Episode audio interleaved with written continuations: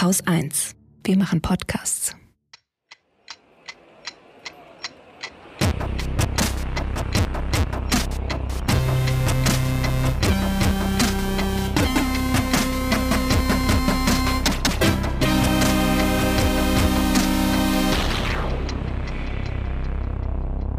Willkommen zur Wochendämmerung vom 12. Januar 2024 mit einer erbaulichen Nachricht, Polen, Subventionen, einer Korrektivrecherche, Risiken, dem Verursacherprinzip, mehr Subventionen, Israel, der guten Tat von letzter Woche, Shamjaf zu Ecuador, dem Börsenticker, einer guten Nachricht, Katrin Rönecke, einem Limerick der Woche und Holger Klein.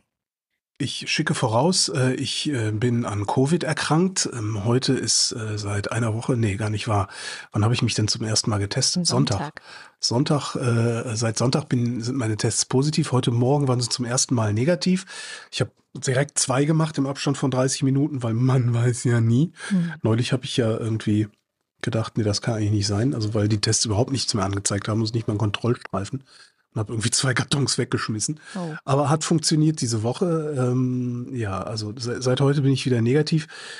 Mein Hirn ist allerdings noch nicht so schnell, wie ich das gewohnt bin, dass mein Hirn schnell ist. Das heißt, es kann sein, dass ich erstens mehr dummes Zeug. Haben wir einen Faktencheck? Ja, haben wir. Gut. Also das kann sein, dass ich mehr dummes Zeug rede. Und äh, ich bin ein wenig themenaufbereitungsarm. Also ich fand total viele Sachen, also ich habe halt viel rumgelegen und wenn ich nicht ferngesehen habe, habe ich gelesen. Und ich fand super viel Zeug super interessant, aber bin nicht dazu gekommen, das schön aufzubereiten. Das weil ich einfach zu lange brauche dafür. Ist okay. Du bist krank gewesen. Musst dich nicht ja. entschuldigen. Ja, außerdem habe ich, ist es Der jetzt Krank ist krank. Das ja, ist ein linker Podcast, ja. Wir sind ich, so schlepp dich krank zur Arbeit mäßig. Echt. Genau. Ich war, ja, aber zum Beispiel hätte ich so gerne was über Rohrpost erzählt, aber habe ich nicht geschafft aufzuarbeiten. Darum äh, benutze ich das jetzt einfach wieder als Hinweis auf meine Linksammlung auf Mastodon, hm. wo ich all die Sachen veröffentliche, die ich irgendwie äh, auch hier in der Sendung hätte erzählen können, weil ich sie irgendwie interessant gefunden genug gefunden habe. Und ich bin mit dem Ding mittlerweile auch total unzufrieden. Also ja. der Account heißt mastodon.social slash at Zeitung, so ist die Notation. Ähm, ich bin ein bisschen unzufrieden, weil das ist so eine Linkschleuder nur. Und ich mhm. finde langsam, ich denke so, hm. Und ich habe mich diese Woche dabei erwischt, wie, es, wie ich immer häufiger ähm, so die Kernaussagen der Artikel, oder zumindest eine der Kernaussagen dieser Artikel, die ich da verlinke, dann auch nochmal zitiert habe, obwohl es das eigentlich mehr Arbeit ist. Und dann habe ich gedacht, eigentlich, wenn ich ein bisschen mehr Muße hätte, würde ich daraus gerne ein Newsletter machen, wo ich die Kernaussagen tatsächlich zusammenfasse. Mhm. Aber wie es so ist, ne? Du hast ja keine also, Muße, ne? Ich habe keine Muße, ansonsten würden wir ansonsten würden wir Kernaussagen lesen zu Lokführern, zur Grippe, zur Bundeswehr, zu Argentinien, zu Batterien, zu Gewerkschaften, zu zu Israel, zu Südafrika, zu ach. Ach. ach. Äh. Da fangen wir doch mal mit Polen an. Ich habe ja so ein bisschen ein Auge auf Polen geworfen. Ah, sehr ähm, schön. Ukraine habe ich diese Woche mal nicht dabei, weil ich nicht das Gefühl hatte, dass es irgendwas Neues zu erzählen gibt. Und das ist eigentlich eine ziemlich schlechte Nachricht. Aber ist halt so. Es ist so ein Konflikt, der jetzt ähm, in den Hintergrund zu geraten droht. Aber vielen Dank an alle Hörerinnen und Hörer, die uns Tipps geschickt haben, wen wir denn mal zu dem ganzen Thema interviewen sollten. Ähm, das werde ich dann in der nächsten Woche mal in Angriff nehmen. Jedenfalls Polen, da hatte ja ähm, äh, es einen Regierungswechsel endlich mal gegeben. Die Peace-Partei, die lange regiert hatte, ähm, ist abgelöst worden, endlich, obwohl sie immer noch stärkste Kraft in den Wahlen war. Aber es äh, gab eben nicht mehr genug Menschen, die mit ihr koalieren wollten, beziehungsweise die Mehrheit war da nicht mehr für eine Koalition da. Und jetzt stehen im Moment die AnhängerInnen der Peace-Partei auf der Straße in Polen, vor allem in Warschau. Wie viele? Sind das viele? Das sind schon recht viele, finde ich. Also es okay. gibt unterschiedliche Zahlen, komme ich aber nachher noch zu. Ist ja oft so bei so, ähm, wenn Leute auf der Straße stehen. Mhm. Vielleicht noch kurz zur Peace-Partei. Also für alle, die es vergessen haben, das ist diese ähm, Partei, die Polens Rechtsstaat ausgehöhlt, umgebaut hat zu ihrem Nutzen. Sie ist nationalistisch, fundamentalistisch christlich, würde ich sagen, und ziemlich illiberal und war halt jetzt schon sehr lange immer wieder stärkste Kraft im Sejm, das ist das Parlament dort. Und hatte, ähm, ja, eigentlich kann man sagen, seit 2015 wo sie auch mit absoluter Mehrheit äh, regiert haben, haben sie da eben die Justiz umgebaut und die Medien äh, drangsaliert, auch in der Kultur oder auch ähm, äh, Geschichtsunterricht in der Schule. Also sie haben so äh, sehr stark, ich sag mal so die typische neorechte Agenda durchgezogen in Polen. Und das muss jetzt ja alles wieder, naja, nach und nach mal rückgängig gemacht werden, die Demokratie wieder gefestigt werden. Und gar nichts damit zu tun hat, dass jetzt der ehemalige Innenminister und sein Stellvertreter festgenommen wurden von der Polizei. Entschuldigung, ich finde das total lustig, was, weil du denkst so, ey, Moment mal, es ist 21. Jahrhundert. Polen ist ein hochentwickeltes Land. Ja. Habt ihr sie eigentlich noch alle? Aber ja, erzähl, erzähl weiter. Wir haben ja noch alle. Am Rande. Also, ja. ja auch nur eine, eine Minderheit, die da auf der Straße steht. Trotzdem, also beide sind Mitglieder der Peace-Partei und mhm. wurden eigentlich schon 2015 wegen Machtmissbrauchs, als die Leiter des zentralen Antikorruptionsbüros waren, zu dreieinhalb Jahren Gefängnis verurteilt. Ah, daher kommt er. Ich habe hab nur mitgekriegt, dass sie sich im Palast verstecken und dann so, hallo. ja, ja, es ist absurd, was okay, passiert gerade. Ähm, und damals, dieses Urteil ist aus 2015, aber der Präsident Duda, der ebenfalls Peace-Mitglied ist, hat sie begnadigt bevor das Urteil in Kraft getreten ist. So, dann kam schon 2017 der oberste Gerichtshof und hat gesagt, nee, äh, das geht so nicht. Du kannst sie nicht einfach begnadigen. Also man kann äh, dieses Verfahren jetzt nicht einfach so abweisen, sondern die haben halt eine Straftat begangen und sollten dafür dann auch entsprechend zur Verantwortung gezogen werden ähm, hat also dieses Ding erstmal aufgehoben und jetzt ganz frisch hat wieder derselbe oberste Gerichtshof im Dezember geurteilt und gesagt, so, es gibt eine Haftstrafe von zwei Jahren, was ja immerhin ja. schon mal weniger ist als 2015. So, und das sollte jetzt vollstreckt werden. Die Polizei hat deswegen die beiden festgenommen. Und das versucht die Peace-Partei jetzt eben umzudeuten und macht einen okay. auf Opfer und nennt die beiden ah. politische Gefangene. Und ah. Polen würde unter äh, Donald Tusk eine Diktatur werden und so weiter.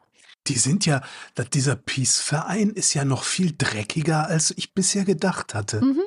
Ah, ja. Mich hat sehr vieles an Donald Trump erinnert, auch, der ja. ja auch vor Gericht steht und es ja auch in seinem sozialen Netzwerk äh, dazu nutzt, rumzuopfern und sich als, ja, also und das finde ich halt auch das Interessante. Also es geht hier um zwei Leute, die vermutlich zu Recht ins Gefängnis sollen. Also ich habe mir mhm. jetzt nicht das Gerichtsverfahren und die Beweise und sonst irgendwas angeschaut. Ich vertraue da einfach jetzt dann mal auf die entsprechenden Gerichte, dass das schon alles passiert sein wird und seine Richtigkeit haben wird.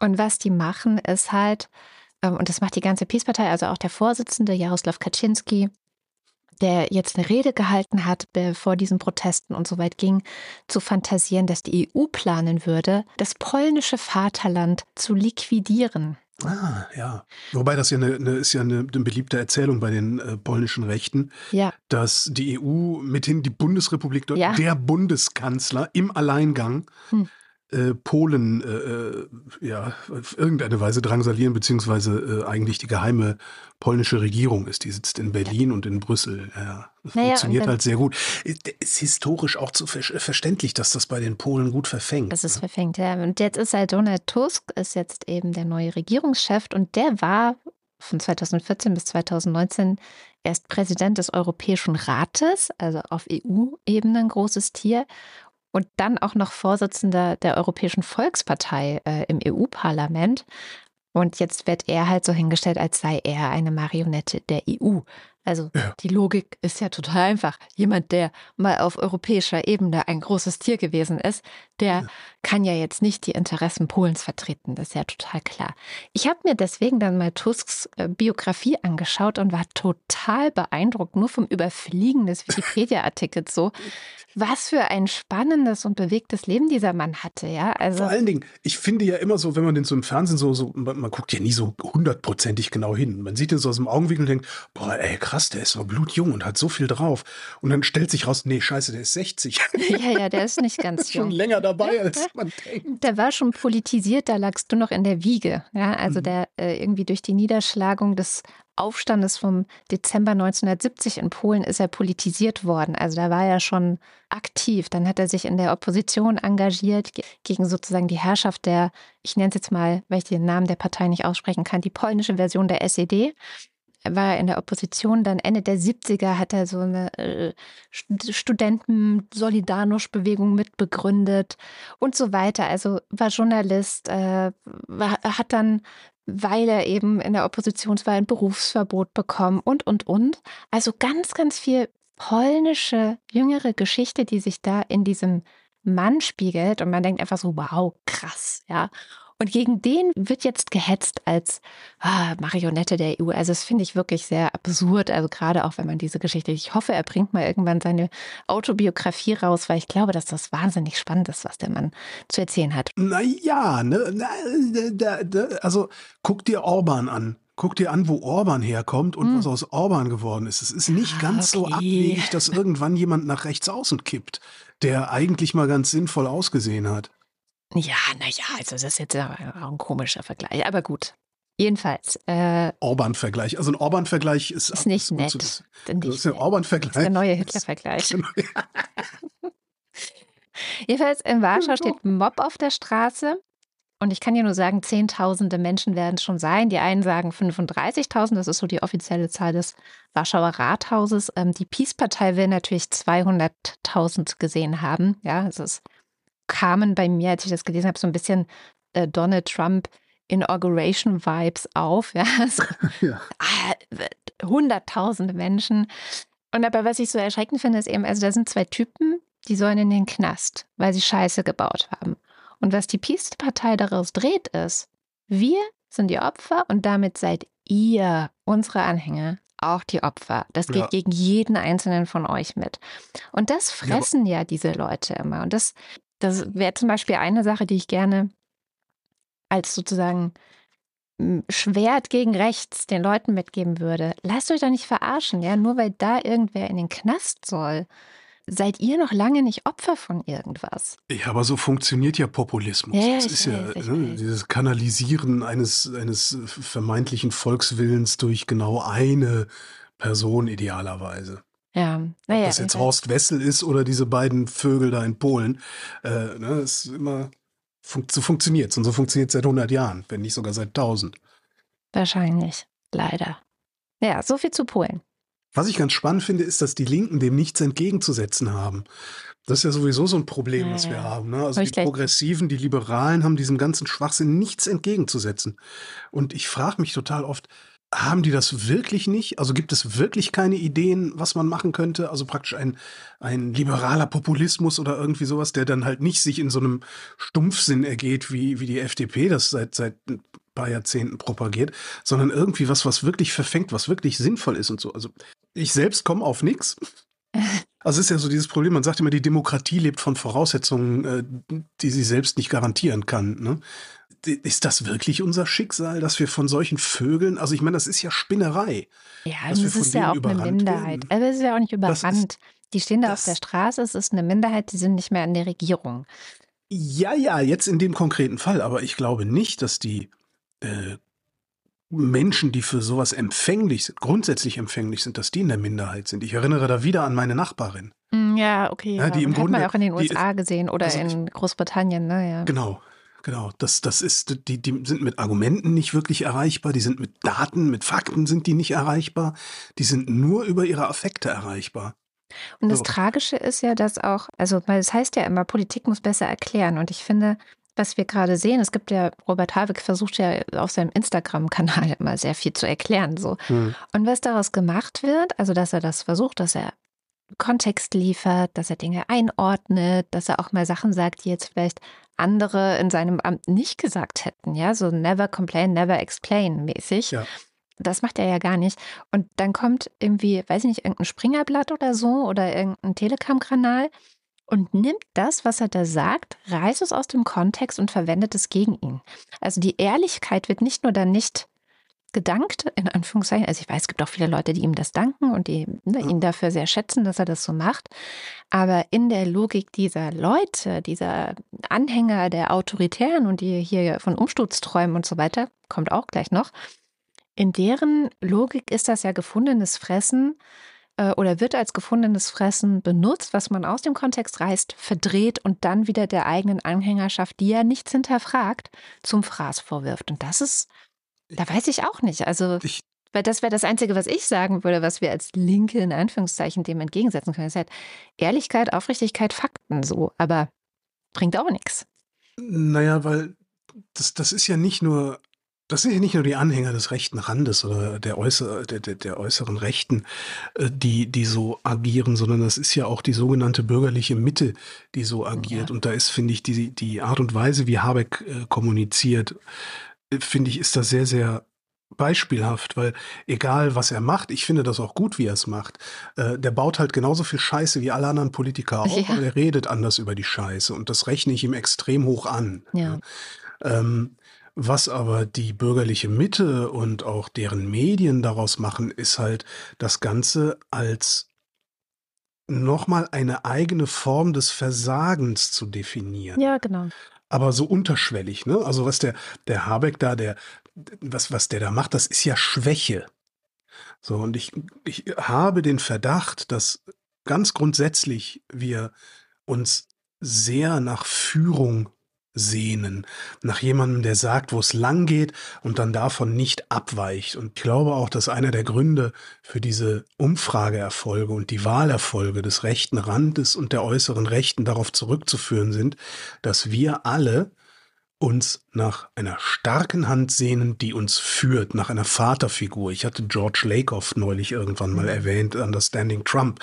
Das ist genau dieses Bild. Das ist ein, ein klassisches, ein konservatives Familienbild, in der der Vater das letzte Wort hat und in der der Vater auch nicht begründungspflichtig ist für sein letztes Wort.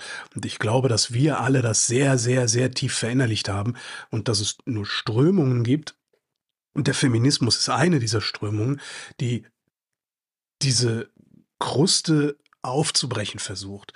Und letztendlich, glaube ich, ist es für, für alle von uns, also alle Menschen in unserer Gesellschaft, eine kognitive Leistung, dieses Streben nach einer starken Hand, die einen führt, dieses, dieses Streben von sich zu weisen, da muss man dran arbeiten. Und ich glaube, dass es gleichzeitig auch Demokratiearbeit ist. Ja, voll. Ähm, weil, ne, wenn die Demokratie richtig sauber funktioniert mit allen Institutionen, mit allem äh, so, ohne dass da, dass da wirklich Feinde markiert werden, wie es die CDU gerade zum Beispiel mit den Grünen macht, ähm, sondern dass es einfach nur Gegner sind, mit denen man sich auseinandersetzt. Wenn das alles sauber funktioniert, dann gibt es überhaupt niemanden, der führt, sondern, ne, brauchen wir jetzt nicht Demokratietheorie anfangen. Ähm, und da sehe ich zum einen das Problem, also das Problem sind nicht nur die Anhänger der Rechten, ja, die Mhm. sind nochmal auf ganz besondere Art scheiße. Ja, gar keine Frage. Und ich komme auch immer weiter davon ab, dass ich die für schlecht informiert halte. Ja. Beziehungsweise, muss ich da auch nochmal anders, also die, die Leute, die das benutzen, was die Faschos Mainstream-Medien nennen, die wissen, wer die Faschos sind. Also wer Mainstream-Medien nutzt und diese Leute wählt, weiß genau, was er tut und wählt die genau deswegen, weil sie so sind, wie sie sind. Die Orientierungslosen, die wir versuchen über die Mainstream-Medien zu erreichen, die erreichen wir nicht über die Mainstream-Medien. Und darum bleiben sie orientierungslos. Das ist für mich eines der gewichtigsten Argumente dafür, dass wir uns mit den Faschos in den Medien falsch beschäftigen. Mhm. Es ist überhaupt, es nutzt überhaupt gar nichts, irgendjemand von denen in eine Talkshow einzuladen, weil jeder und jede, die diese Talkshow guckt, erfährt nichts Neues.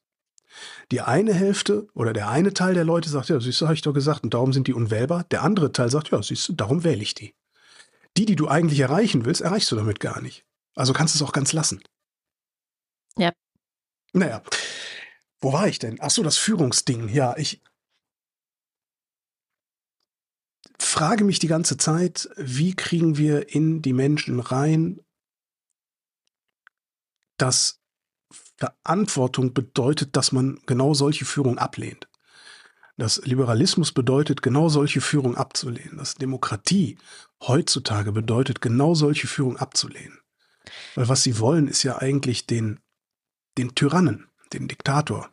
Mhm. Ja, also auf eine Also Art. ein, den einen gewählten Führer, der dann absolute Macht ausübt und die nicht begründen muss mehr.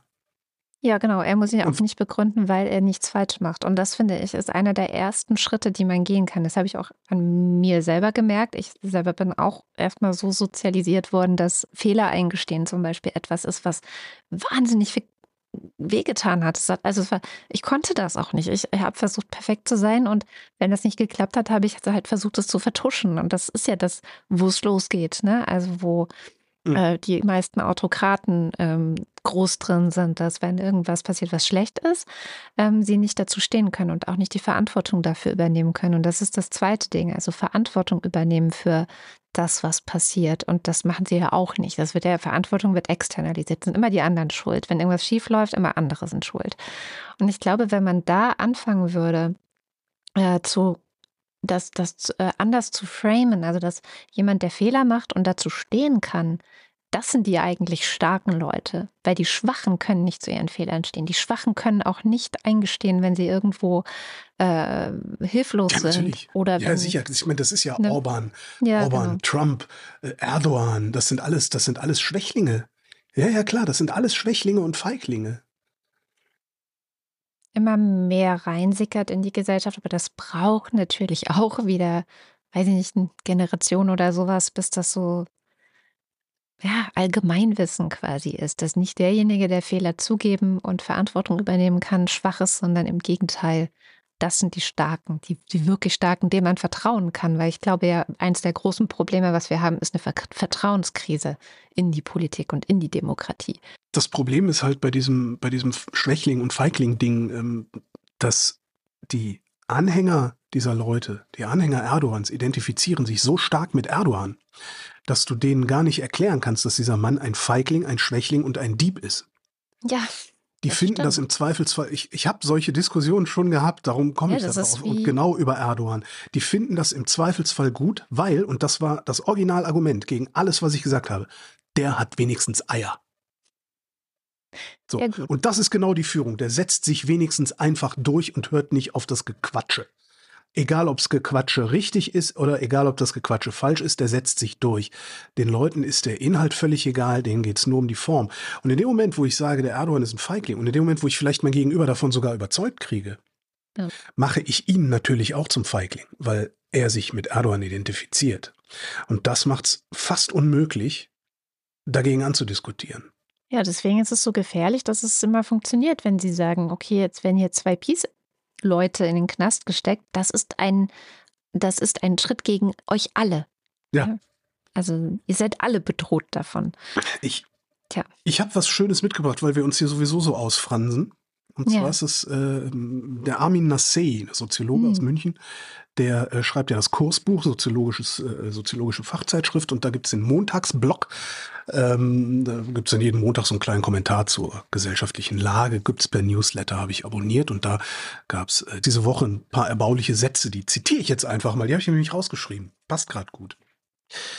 An diesem Montag soll eine große Protest- und Streikwelle beginnen. Streiks gehören ebenso zur demokratischen Kultur wie Proteste. Und wer sich darüber beklagt, dass es dabei zum Teil um Partikularinteressen geht, hat die Idee des Interesses nicht verstanden. Interessen werden fast immer partikular formuliert. Sie müssen sich gegen jemanden richten, meist gegen andere Interessen. Und Streiks sind nur sinnvoll, wenn man das Interesse einer bestimmten Klientel vertritt. All das sind noch keine Anomalien. Und dass die Demokratie ein Programm ist, das nicht Harmonie und Gemeinschaft bewirtschaftet, sondern Konflikt, unterschiedliche Standpunkte und auch unterschiedliche Partikularinteressen, sollte man nie vergessen, wenn man solche Aktionen verurteilt. Und dass Streiks nerven, ist irgendwie die Geschäftsgrundlage, wie Protest seine Forderungen zumeist simplifizierend und verkürzt und oft geprägt von gruppenbezogener Folkloristik auf den Punkt bringt. Beide Formen sind keine Hauptseminare. Und damit sich jetzt hier niemand zurücklehnt ja, und sich denkt, ah, schön, das ist mein neues Lebensmotto, zitiere ich auch noch den ersten Satz des nächsten Absatzes. Würde man es dabei belassen, wäre man derzeit freilich naiv. Das sollte Teaser genug sein, sich den Rest selber durchlesen zu wollen. Gemein, keine Zusammenfassung. Ach ja, ich meine, ganz gut passt auch dazu vielleicht, weiß ich nicht, also vorhin habe ich gesagt, ich, ähm, es ist nicht überraschend eigentlich, was, was so passiert und wie die das machen. Und was ich auch nicht überraschend fand, ist, ähm, es gab eine große Recherche von Korrektiv oder eine Investigativgeschichte. Ähm, Geheimplan gegen Deutschland ist die Überschrift. Und äh, da berichtet Korrektiv von einem geheimen Treffen im November hier in Deutschland. Und es ging auch groß durch die Medien, deswegen ähm, versuche ich nur kurz zusammenzufassen, was da passiert ist. Also es sind irgendwie gut zwei Dutzend Menschen zusammengekommen, irgendwo in Potsdam, darunter manche von der AfD, Identitäre Bewegung, zwei Mitglieder der CDU, beide von der Werteunion und auch. Also nicht der, der Nicht-CDU. Ja, die sind schon CDU-Mitglieder, ne? Also die beiden. Ähm, Aber die Werteunion ist keine offizielle CDU. Die äh, Mittelstandsvereinigung ist auch keine offizielle CDU-Veranstaltung und wird trotzdem immer so betrachtet. Ja. Es gibt so eine, es gibt so implizite Betrachtungsweisen in den Medien und dazu zählt, die Werteunion hat eigentlich gar nichts mit der CDU zu tun. Wenn irgendwas passiert und CDU-Mitglieder, die sich der Werteunion zurechnen, sind daran beteiligt, wird über die Werteunion geschrieben und weniger über die CDU selbst. So als hätte das nichts damit zu tun. Musst du mal darauf achten. Das ist ein ganz interessantes, mm. ganz interessantes Ding. Ich habe auch eine Arbeitshypothese, warum das so ist. Es ist keine Verschwörungstheorie, sondern hat was mit äh, äh egal. Arbeitsteilung. Nee, nee, nee. nein, nein, das hat eher was damit zu tun, wie ähm, wir Journalisten und Journalistinnen insbesondere in den großen Redaktionen über die Jahrzehnte sozialisiert worden sind, glaube ich. Ähm, also man, man braucht nicht immer irgendwie Niedertracht oder sonst was. Das meiste, was passiert in den Medien oder das meiste, was man meint, das fälschlicherweise passiert in den Medien, ist auf Dummheit zurückzuführen. Also tatsächlich auf, auf Unreflektiertheit in der, äh, eigenen Situation, also sich der eigenen Situation oder des eigenen Denkens als Journalist nicht bewusst zu sein und der Rest auf äh, mangelnde finanzielle Ausstattung. Hm. Na jedenfalls, also die waren dabei und eingeladen hatten zwei Männer. Der eine heißt Gernot Möhrig, äh, der bewegt sich schon recht lange in der rechtsextremen Szene und der andere heißt Hans-Christian Lemmer. Das ist ein Investor im Gastrobereich. Der hat äh, unter anderem die Backdiscounterkette Backwerk äh, groß gemacht, ist jetzt Gesellschafter bei Hans im Glück und bei. War Gesellschafter bei Hans im Glück. Wann? War? Echt? Okay. Ich dachte. Haben die sich nicht getrennt? Wobei ich da auch noch viele Fragen hätte zu diesem Vorgang, aber gut. Also, das habe ich noch nicht mitbekommen. Ich hatte nur den äh, Artikel bei Korrektiv gelesen. Ähm, und beim Essenslieferant, den ich noch nicht kannte, Pottsalat. Was vielleicht da, irgendwas im Pott.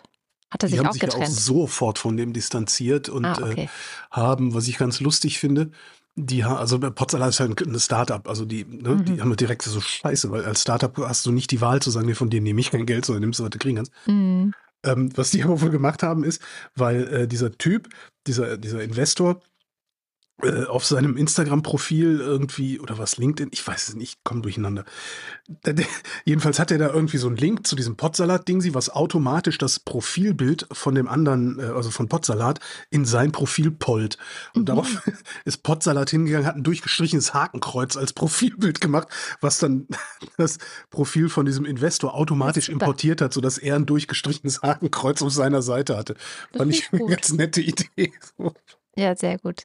Naja, der tatsächlich jetzt sich auch von den Inhalten des Treffens distanziert und bei der Planung hätte er auch nicht mitgewirkt, aber wir merken uns, er hat dazu eingeladen. Ja, aber ähm, auch nicht komplett, ne, sondern er hat ja nur ein paar Einladungen unterschrieben und dann erst sich drum gekümmert, was er da eigentlich, wozu er eigentlich einlädt. Und auch da habe ich Fragen. Was, was, warum unterschreibst du Einladungen? Also wenn, weißt du, wenn, wenn ja, du ja. jetzt zu mir kommst, sagst hier, Holger, hier unterschreib mal diese, diesen Stapel Postkarten. Ja, wie ich es regelmäßig mache. Sagst du, genau, dann sagst du mir vor so, ah, hier, ich, ah, da sind ja die neuen Weihnachtskarten, legst mir die hin. Das heißt, ich weiß, ich unterschreibe Weihnachtskarten für die Wochendämmerungsabonnenten. Du weißt aber noch nicht, was draufsteht. Das ist richtig. Aber wenn du mir sagst, hier unterschreib das mal, das ist eine Einladung zu einer Veranstaltung und ja. mehr nicht, das unterschreibe ich doch nicht. Ja, ja. Das ist ja auch was für eine Veranstaltung. Wer kommt denn da? ich habe sehr viele Fragen. Aber vielleicht beantwortet korrektiv die noch oder vielleicht jemand anders von den Medien. Interessant fand ich übrigens, wie lange es gedauert hat, bis äh, die größeren, zumindest die Webseiten der größeren ähm, Redaktionen, diese Korrektivrecherche übernommen haben. Das hat mehrere Stunden gedauert. Mhm. Das, das finde ich eher ungewöhnlich. Hm, keine Ahnung. Oh gut. Na, jedenfalls gekommen sind äh, von der AfD einige Leute, Roland Hartwig zum Beispiel, das ist die rechte Hand von Alice Weide, ein Bundestagsabgeordneter, der Fraktionsvorsitzende der äh, AfD in Sachsen-Anhalt, äh, der Vorsitzende im Kreis Potsdam. Dann lustig fand ich auch die ganze, äh, nicht die ganze, aber die Familie Möhrig, also von Gernot Möhrig, der eingeladen hat, ähm, die, die, äh, die Familie, der Sohn kam, die Frau kam. Also es ist irgendwie so, okay, scheint so eine rechte Familie zu sein. Dann war Martin Sellner dabei, den kennt man, ein rechtsextremer Aktivist aus Österreich, äh, identitäre Bewegung eben. Ähm, Mario Müller, das ist ein verurteilter Gewalttäter, war auch dabei. Und dann noch so ein paar, ja, eben von der Werteunion zwei Leute, vom Verein Deutsche Sprache, aus dem Vorstand des Vereins Deutsche Sprache, war Silke Schröder da. Ähm, ich verweise auf einen Artikel aus Übermedien, ich glaube aus dem Jahre 2016, dessen Überschrift lautet die Pegida-Haftigkeit des Vereins Deutsche Sprache. Ja, sehr gut. Link in Bio. Ähm, Alexander von Bismarck war da, äh, ein rechtsextremer Heilpraktiker und Esoteriker war da, ein IT-Unternehmer und Blut- und Boden-Nazi, also die Mischung, ja.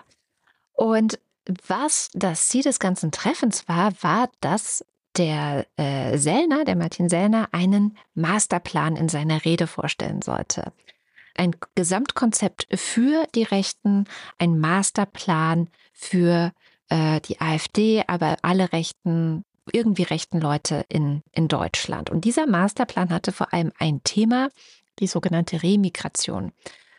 Und warum dieses Thema, und das fand ich eben auch ganz interessant, weil sie festgestellt haben, dass alle möglichen anderen Themen, die Rechten spaltet. Also sie finden keine gemeinsame Haltung zu den hm. Corona-Maßnahmen oder zu den hm. Impfungen oder zu Ukraine oder zu Israel. Aber da, raus, da können sie sich alle hinter vereinigen. Genau, also das, ne, oder wie die es äh, formuliert haben, ich zitiere das jetzt mal, ob wir als Volk im Abendland noch überleben oder nicht. Zitat Ende.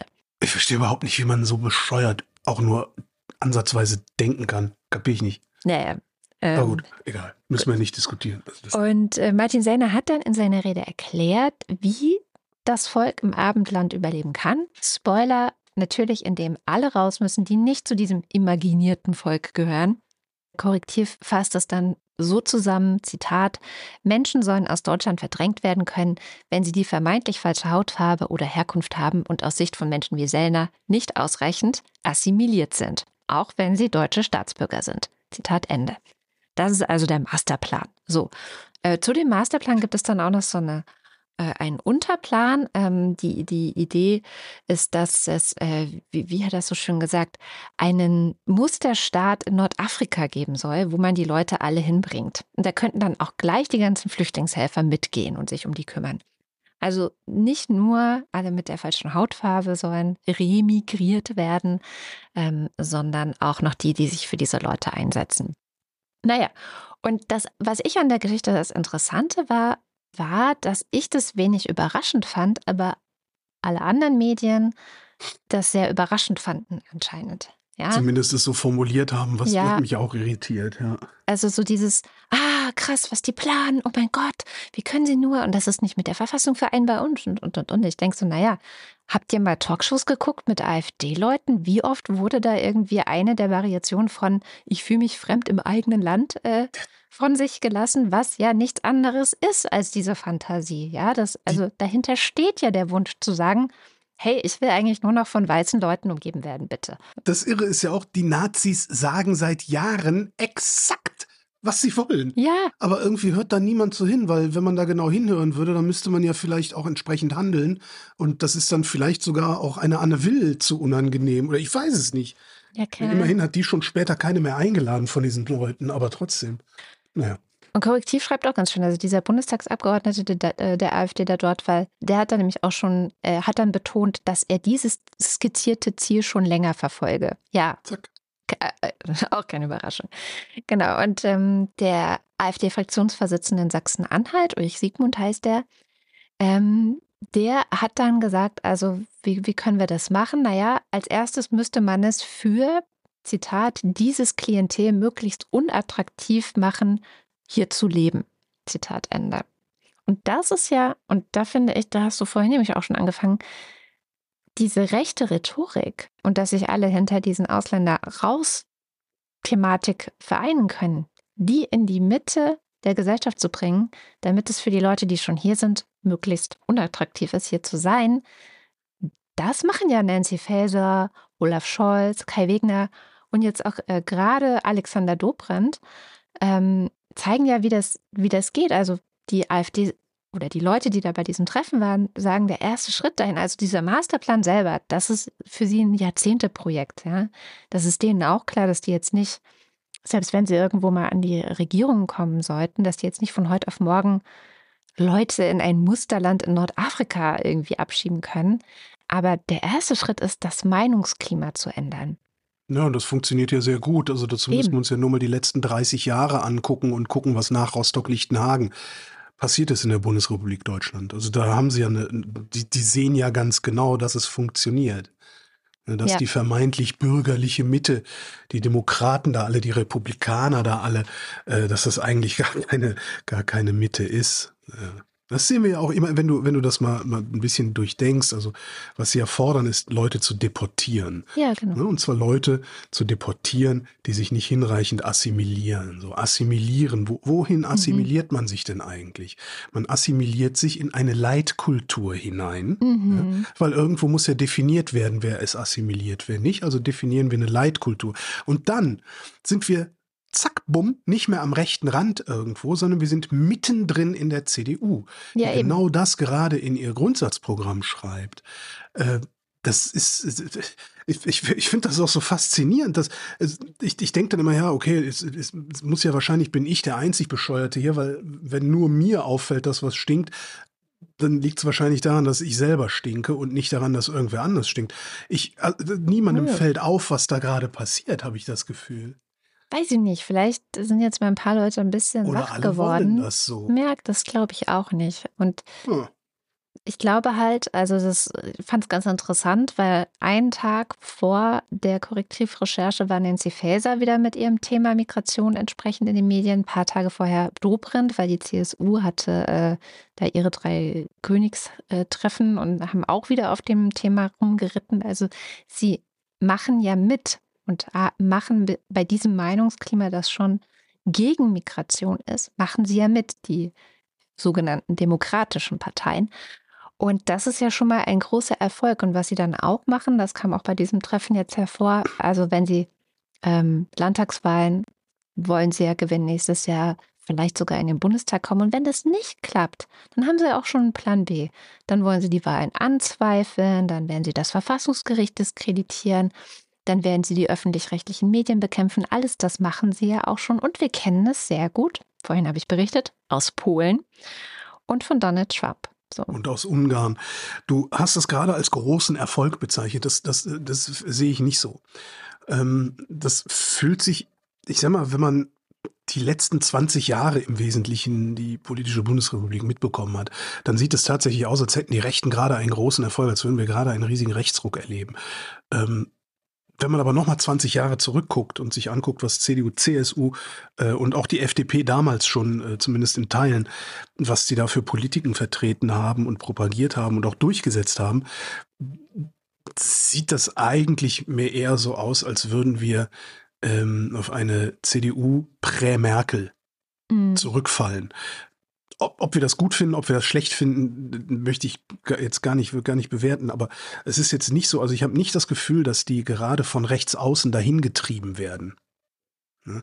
Was ja. sie machen ist, sie, sie, sie machen halt einen riesigen Rückschritt. Also sie, genau. es war eigentlich, das ist eigentlich der Witz, das dass unter Merkel, da gab es einen progressiven Konservatismus hier. Also da gab es einen Konservatismus, hinter dem, hinter dem man sich versammeln konnte, wo so Leute wie ich tatsächlich sagen konnten, okay, da kann ich mit leben, was ihr da macht. Ich bin da nicht mit allem einverstanden, bin ich aber auch nicht bei den Grünen, bin ich auch nicht bei der SPD oder sonst wo. Ich, ich kann mit dem leben, was ihr da tut. Das ist mir noch nicht weit, geht mir noch nicht weit genug. Aber immerhin habt ihr mir schon mal gezeigt, dass ihr bereit seid, loszumarschieren, mitzulaufen in die, in die Zukunft, nach vorne zu gehen. Und das ist halt, was da gerade passiert. Und das muss sich notwendigerweise wie ein Rechtsruck anfühlen, weil alles, was nicht, alles, was progressiv ist, ist nicht rechts. Hm, jeder, ja. der einen Schritt nach vorne macht, ist nicht mehr rechts, weil, rechts ist halt rechts und nicht vorne. So, darum sagen die Rechten ja auch immer, sie wären vorne und nicht rechts oder links. ne? Ähm, Mhm. das, das ist eigentlich das, das glaube ich, was wir da sehen. Also da, da würde ich jetzt nicht, noch nicht den Teufel an die Wand malen. Wo ich den Teufel an die Wand male allerdings, ist 30 Prozent Zustimmung für Ja. die echten Faschisten in einem nicht geringen Teil unseres Landes. Ja. Ja, vor allem in den Bundesländern, wo dann nächste, dieses, dieses Jahr, oh Gott, wir sind ja schon in diesem Jahr, Wo es vor allen Dingen eine lange wird. Tradition, eine lange Tradition gibt, und da sind wir wieder, eine lange Tradition des Gesagtkriegen, wo es hingeht. Hm. Nicht, wo es lang geht, wo es hingeht. Da ist wieder die Führung. Und das ist, glaube ich, das Missverständnis der Demokratie, insbesondere im, im Osten.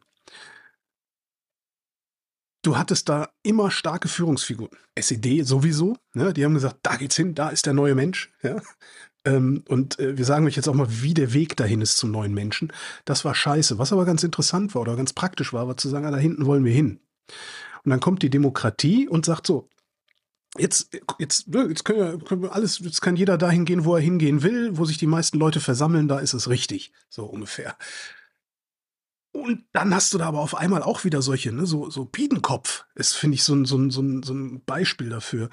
Äh, ehemaliger Ministerpräsident Mhm. Sachsens kam aus dem Westen. Vaterfigur, starke Führungsfigur. Ja?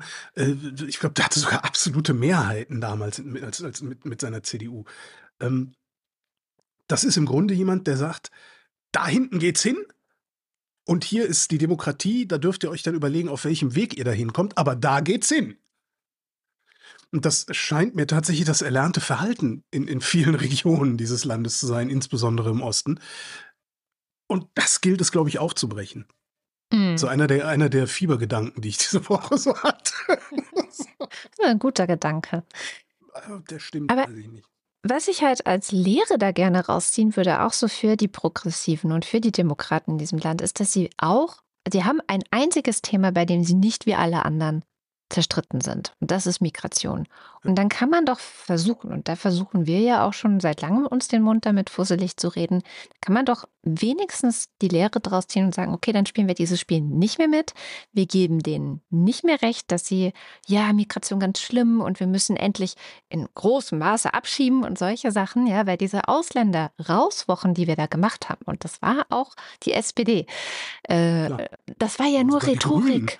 Ja, die Grünen, die haben halt mitgemacht, aber die haben nicht Ja. solche Töne gespuckt. Aber- obwohl doch Ricarda Lang und Kretschmann, Ja. ja, okay. Hm, grad- Ähm, Ja. äh, aber es ist ja alles nur Rhetorik. Also wenn du mal die ganzen Migrationsforscher fragst, was bringen denn jetzt diese neuen Gesetze? Was bringt das denn jetzt alles? Sagen die ja alle, das bringt eigentlich nichts. Ja? Hm. Also es ist einfach Symbolpolitik, das ist Rhetorik, das ist Bullshit. Also eigentlich müssten wir das alle hinstellen und sagen, Bullshit. Nein, wir, weiß ich nicht, wo, wo, wohinter können sich Menschen versammeln, die progressiv sind? Menschenrechte?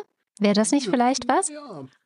Das ist doch viel, das ist viel zu abstrakt. Du kommst immer mit so abstraktem dahin. Das kannst du nicht. Sprich doch mal, geh, geh doch, geh mal raus, such dir einfach. Du, du bist doch morgens immer mit dem Hund draußen. Ja, Guck ja. dir mal die Leute an, die Genau. morgens um halb sechs zur Arbeit fahren. Sprich die mal auf Menschenrechte an. Die werden dir sagen, hör mal, du Arschloch, ich habe eine Stunde zu wenig geschlafen. Ich fahre jetzt zu einem Scheißjob, in dem ich acht Stunden lang unter einem Scheißjob zu Scheißbedingungen buffe.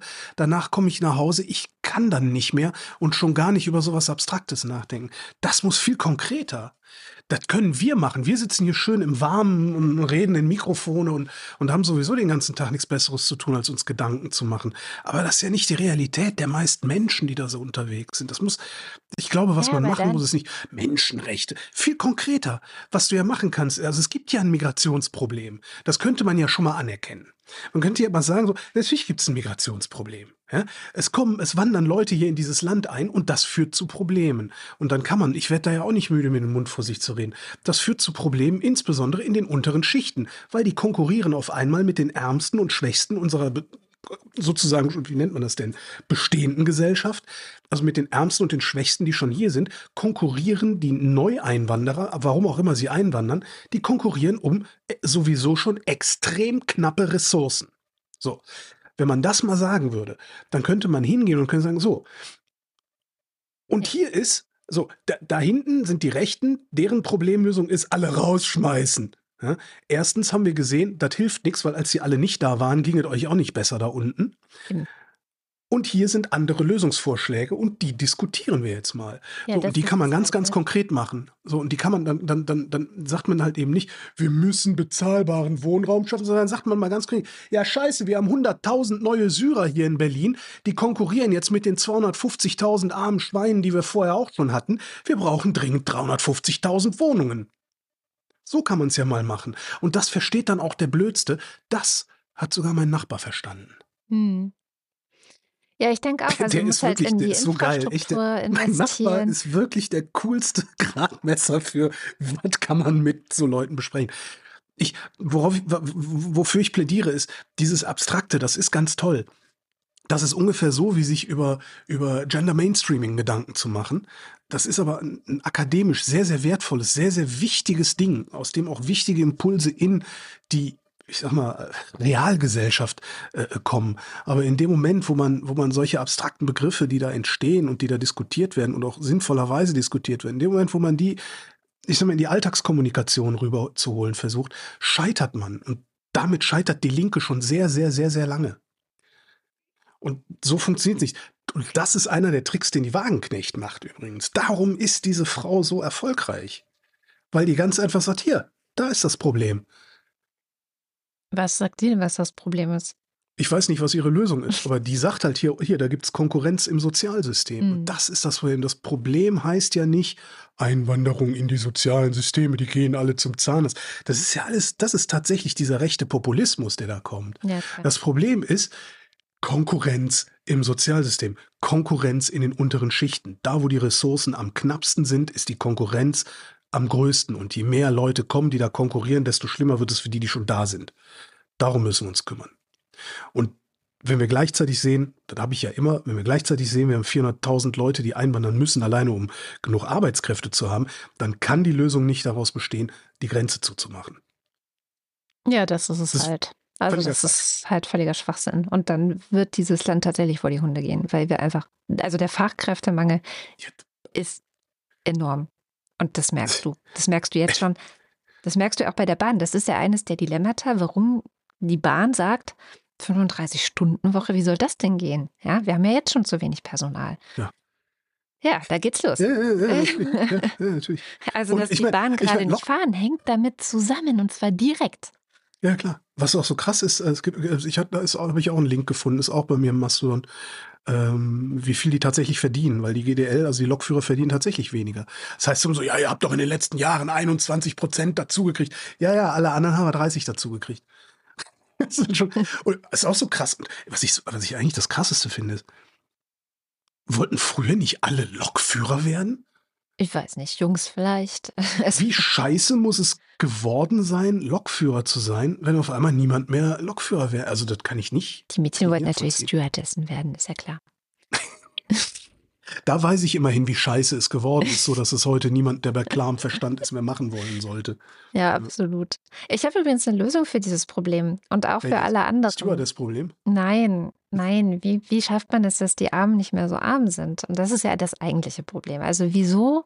Das hatte auch Aurel Merz jetzt ganz schön. Der hatte irgendwie Feedback bekommen auf eins seiner Videos und dann hat ähm, eine Pflegerin ihm geschrieben, so ja, das war total scheiße, als während Corona die Leute applaudiert haben und äh, sie sei total, sie würde viel zu wenig verdienen, sie könnte kaum leben und jetzt müsste sie eben auch noch mit den ganzen Migranten konkurrieren und den Geflüchteten, die kommen. Genau, ja, was du gerade auch gesagt hast.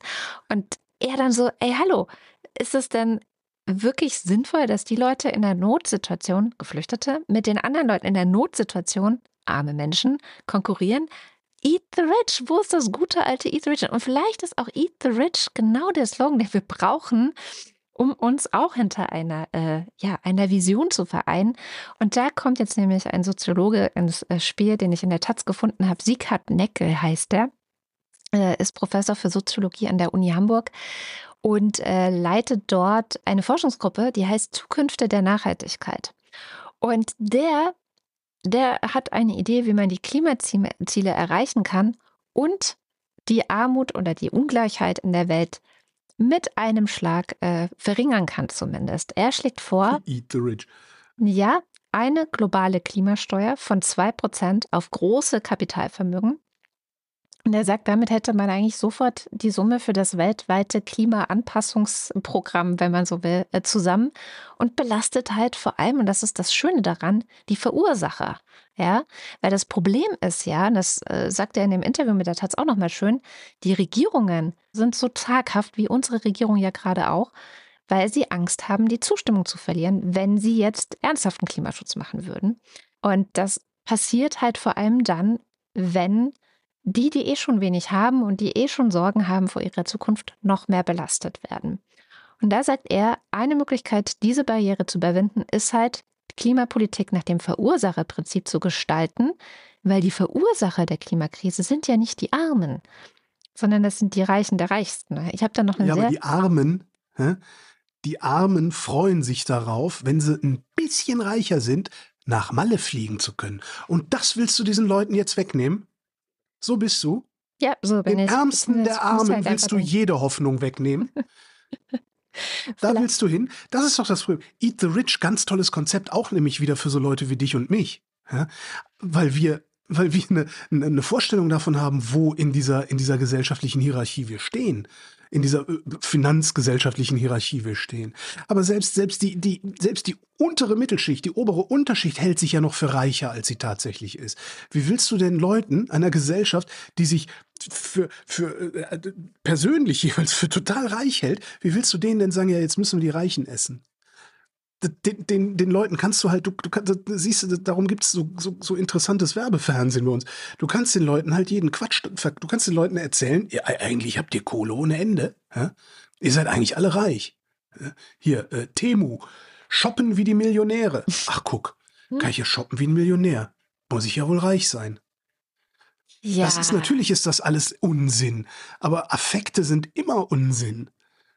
Ja, ich weiß, das ist halt das Problem mit den Affekten. Deswegen, der ist, Ja. er ist natürlich Soziologe. Ich habe auch einen total geilen Vortrag von ihm gefunden, von der langen Okay. Nacht des Klimas letztes Jahr, ähm, wo er auch nochmal so wunderschön einfach mit Grafiken und Statistik aufzeigt, so, hey, die Armen tragen zu der Klimakrise sehr wenig bei. Ja, also fast nichts. Und, und äh, die Treibhausgasemissionen, die großen, großen Treibhausgasemissionen kommen entweder von den äh, fossilen Firmen, die auch Milliardengewinne gemacht haben in den letzten Jahrzehnten, also auch die Reichen äh, sind.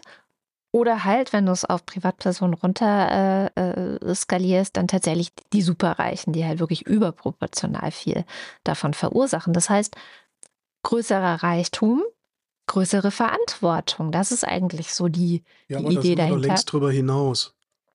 inwiefern. Das ist, das ist, das ist nicht Zeitgeist. Das, das ist nicht. Ich, Das ich habe keine Ahnung, wie man den Zeitgeist werden. dreht. Ja, genau. Das war mal Zeitgeist und es will keiner mehr haben. So.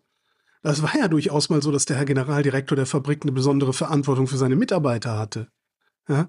Aber da sitzt jetzt ein Manager. So, und der zieht sich Boni rein und wenn er genug davon hat, kauft er sich ein Flugzeug und fliegt auf seine Yacht und sagt, ja, wie soll ich denn sonst zu meiner Yacht kommen?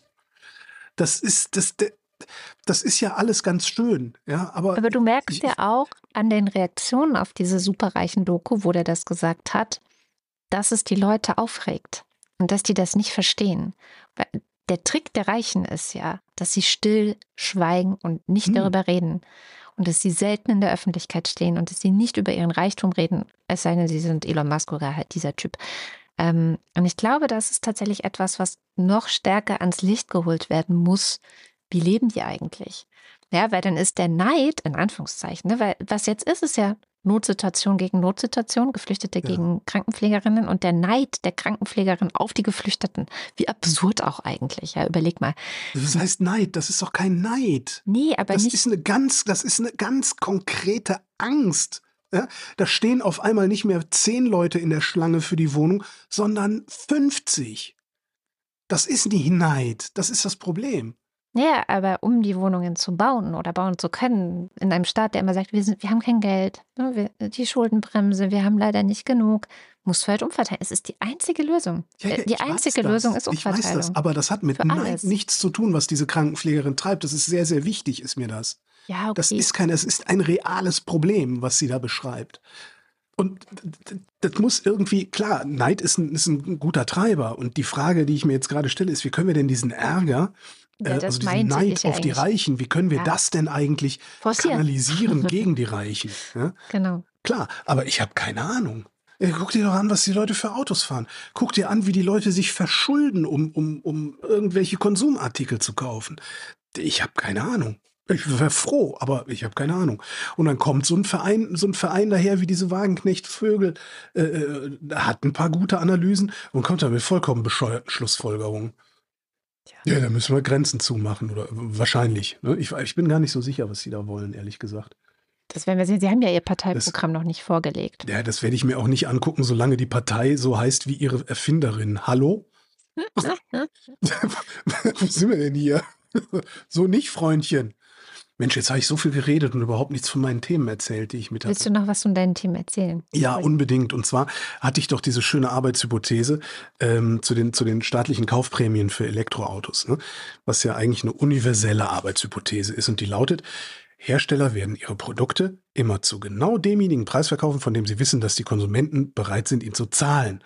Und der Preis, den die Konsumenten bereit sind zu bezahlen, der setzt sich zusammen aus dem Geld, das ich sowieso schon in der Tasche habe, plus das Geld aus anderer Leute Tasche, sofern es in meine Tasche übertragbar ist. ne? Im konkreten Fall, Autohersteller verkaufen ihre Autos um genau so viel teurer, wie die Subventionen für den Kauf hoch sind. Und jetzt sind hier die Subventionen weggefallen. Ne? Das müsste ja eigentlich bedeuten, dass gleichsam automatisch der Preis sinkt, den ich persönlich bereit bin zu zahlen, also muss das Produkt günstiger werden. Diese Woche günstiger geworden. Der Dacia Spring. Ähm, 10.000 Euro Rabatt gibt es da unter bestimmten Bedingungen, sodass ich für dieses E-Auto, Achtung, knapp 13.000 Euro nur noch bezahle. Wow. Das ist kein geiles E-Auto, aber es ist ein 13.000 Euro E-Auto. VW senkt die Preise insgesamt europaweit. Äh, den ID4 zum Beispiel, das ist der mittelgroße, den äh, gibt's für 8000 Euro Rabatt jetzt. In Frankreich kommt VW damit äh, unter die Schwelle, ab der keine E-Auto-Subventionen mehr bezahlt werden. Hm. Hm, dann holen wir es uns halt woanders, wenn es das in Deutschland nicht gibt. BYD senkt die Preise um bis zu 15 Prozent. Das geht immer weiter. Was hatte ich denn letzte Woche? Was hatte ich doch auch? Da war Also- Mercedes, glaube ich. Mercedes war es, genau. Mhm. Also äh, ich habe auch irgendwo, meine ich, noch was vergessen zu haben, habe ich aber nicht mehr gefunden. Also ich habe einiges übersehen, vermute ich. Es wird wahrscheinlich auch einiges dazukommen. Und ein bisschen gruselt mich, dass ich tatsächlich mal mit meiner Verschwörungstheorie recht gehabt zu haben scheine. ja, also tatsächlich hat äh, die Streichung der Subventionen für E-Autos dazu geführt, dass die E-Autos jetzt billiger angeboten werden. Äh, immer nur zeitlich befristet. So, ja, bis März geht die Aktion, bis da geht die Aktion. Aber ähm, ist halt schwierig, sowas zurückzuholen, wenn du es einmal in die Welt gesetzt hast. Von daher werden die sich noch was einfallen lassen müssen. Ich habe mich viel die Woche außerdem mit äh, den Bauernprotesten beschäftigt Mhm. und sehr viel gelesen, also sehr viele Artikel gelesen, auch einzelne Berichte gelesen, also äh, individuelle Sachen. Auch bei uns in den Kommentaren sind ja ein oder zwei Landwirte unterwegs und schreiben Dinge. Ähm, und das, wird, das Interessante ist, das wird immer, immer unübersichtlicher. Mhm. Heute Morgen hat dann äh, Kretschmann, Ministerpräsident Baden-Württemberg Kretschmann, im Deutschlandfunk war es gesagt, viele Betriebe stehen am Rande des Exist Existenzminimums. Ich kann es nicht genau nachäffen heute. Mhm. Und das war so der Moment, wo ich dachte, äh, Moment mal. Das kannst du ja gerne behaupten. Aber kannst du das auch belegen? Hm. Kann er nicht. Es gibt keine belastbaren Daten. Und das können wir uns jetzt ganz grundsätzlich mal merken. Wenn jemand eine vermeintliche Zahl, das ist eine vermeintliche Zahl, ja, ganz viele, äh, mich erreichen Zuschriften von, von vielen Bürgerinnen und Bürgern. Solche Sachen sagen Politiker auch gerne. Die Zahlen sprechen eine eindeutige Sprache. Sowas. Das sind alles Pseudozahlen. Wenn jemand solche Pseudozahlen als Diskussionsgrundlage hernimmt, will er dir vermutlich einen Bären aufbinden. Weil nämlich, wenn es das Problem, das er beschreibt, tatsächlich gäbe, also das tatsächlich so groß wäre, dass man handeln muss, dann wäre das Problem entweder offensichtlich, sehr viele Häuser sind nach dem Erdbeben zerstört worden, Mhm. Oder aber wir hätten eine richtige Zahl, mit der wir arbeiten könnten. Mhm. Die Krankenkassen können keine Brillen bezahlen, weil knapp die Hälfte der Deutschen eine trägt. Kannst du nachsehen, die Zahl. 41 Millionen sind es. nur 23 Millionen tragen durchgehend eine. Aber gut. Ne? Also da gibt es Zahlen. Das heißt, du kannst dich hinsetzen, kannst, musst nicht sagen, äh, viele Deutsche tragen eine Brille, das ist viel zu teuer für die Krankenkassen. Da guckt euch doch mal an, wie viele, sondern du kannst eindeutig sagen, die Hälfte aller Deutschen tragen eine Brille, das ist für die Krankenkassen nicht bezahlbar. Zack. So. So ja. die Zahlen, die wir, die wir ähm, bei den Bauernprotesten und in der Landwirtschaft sehen, das sind alles Durchschnitte. Ja, ja. ja. Und wie das halt so ist mit Durchschnitten. Ne? Ja. ja, das Problem mit an, das Problem an Durchschnitten ist, dass jedes Mitglied unserer vierköpfigen Familie zwei Fahrräder hat. Ich habe fünf, ihr drei jeweils eins. Ja. ja. aber ist doch super, dass jeder von uns zwei Fahrräder hat. Ne? Ganz tolle Sache. äh, Perspective Daily hat einen Artikel gemacht, wo sie so ein paar Sachen zusammengefasst haben. Worum geht es eigentlich? Wer verdient eigentlich? Was ist denn eigentlich und so? Ähm, und die zitieren einen Professor für landwirtschaftliche Marktlehre, Bernhard Brümmer heißt, was ich einen total schönen Namen finde. Fast so schön wie, äh, hier gab es mal einen Feuerwehrchef Brömme, Brandmeister Brömme, war das in Berlin, fand ich auch schön. Also Bernhard Brümmer von der Georg-August-Universität Göttingen sagt, dass es aufgrund der lückenhaften Datenlage keine zielorientierte Einkommensunterstützung seitens der Politik geben kann.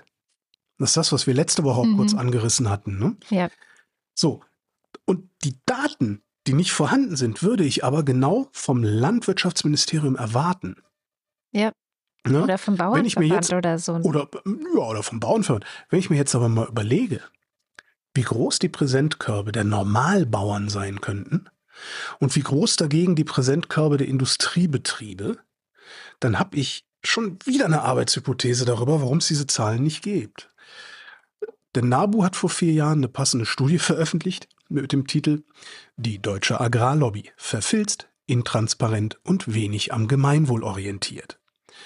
Das Gemeinwohl an der Stelle, da meint der NABU was anderes, als was ich damit meine. Wenn ich äh, da an Gemeinwohl denke, dann denke ich an unser aller Geld, hm. das wir mit der Gießkanne über die Agrarindustrie und Kleinbetriebe und alles ausgießen. Auf Reddit habe ich einen gefunden, da hat ein Bauer seine Bücher geöffnet. Und zwar so weit, dass alle selbst nachrechnen konnten. Was ganz lustig war, weil das äh, Reddit ist R-Finanzen, also die Finanzcommunity auf Reddit. Und wenn du meinst, du hättest schon mal Nerds gesehen, mhm. Hm, guck dir mal die Buchhaltungsnerds an. Der hat versucht, sich arm zu rechnen. Mhm. So. Und das vor Buchhaltungsnerds, die dann sofort hingegangen sind und gesagt, nee, nee, nee, nee, nee, nee, nee, da, da, da, da, da, da, da, das Ganze aber mal alles vergessen.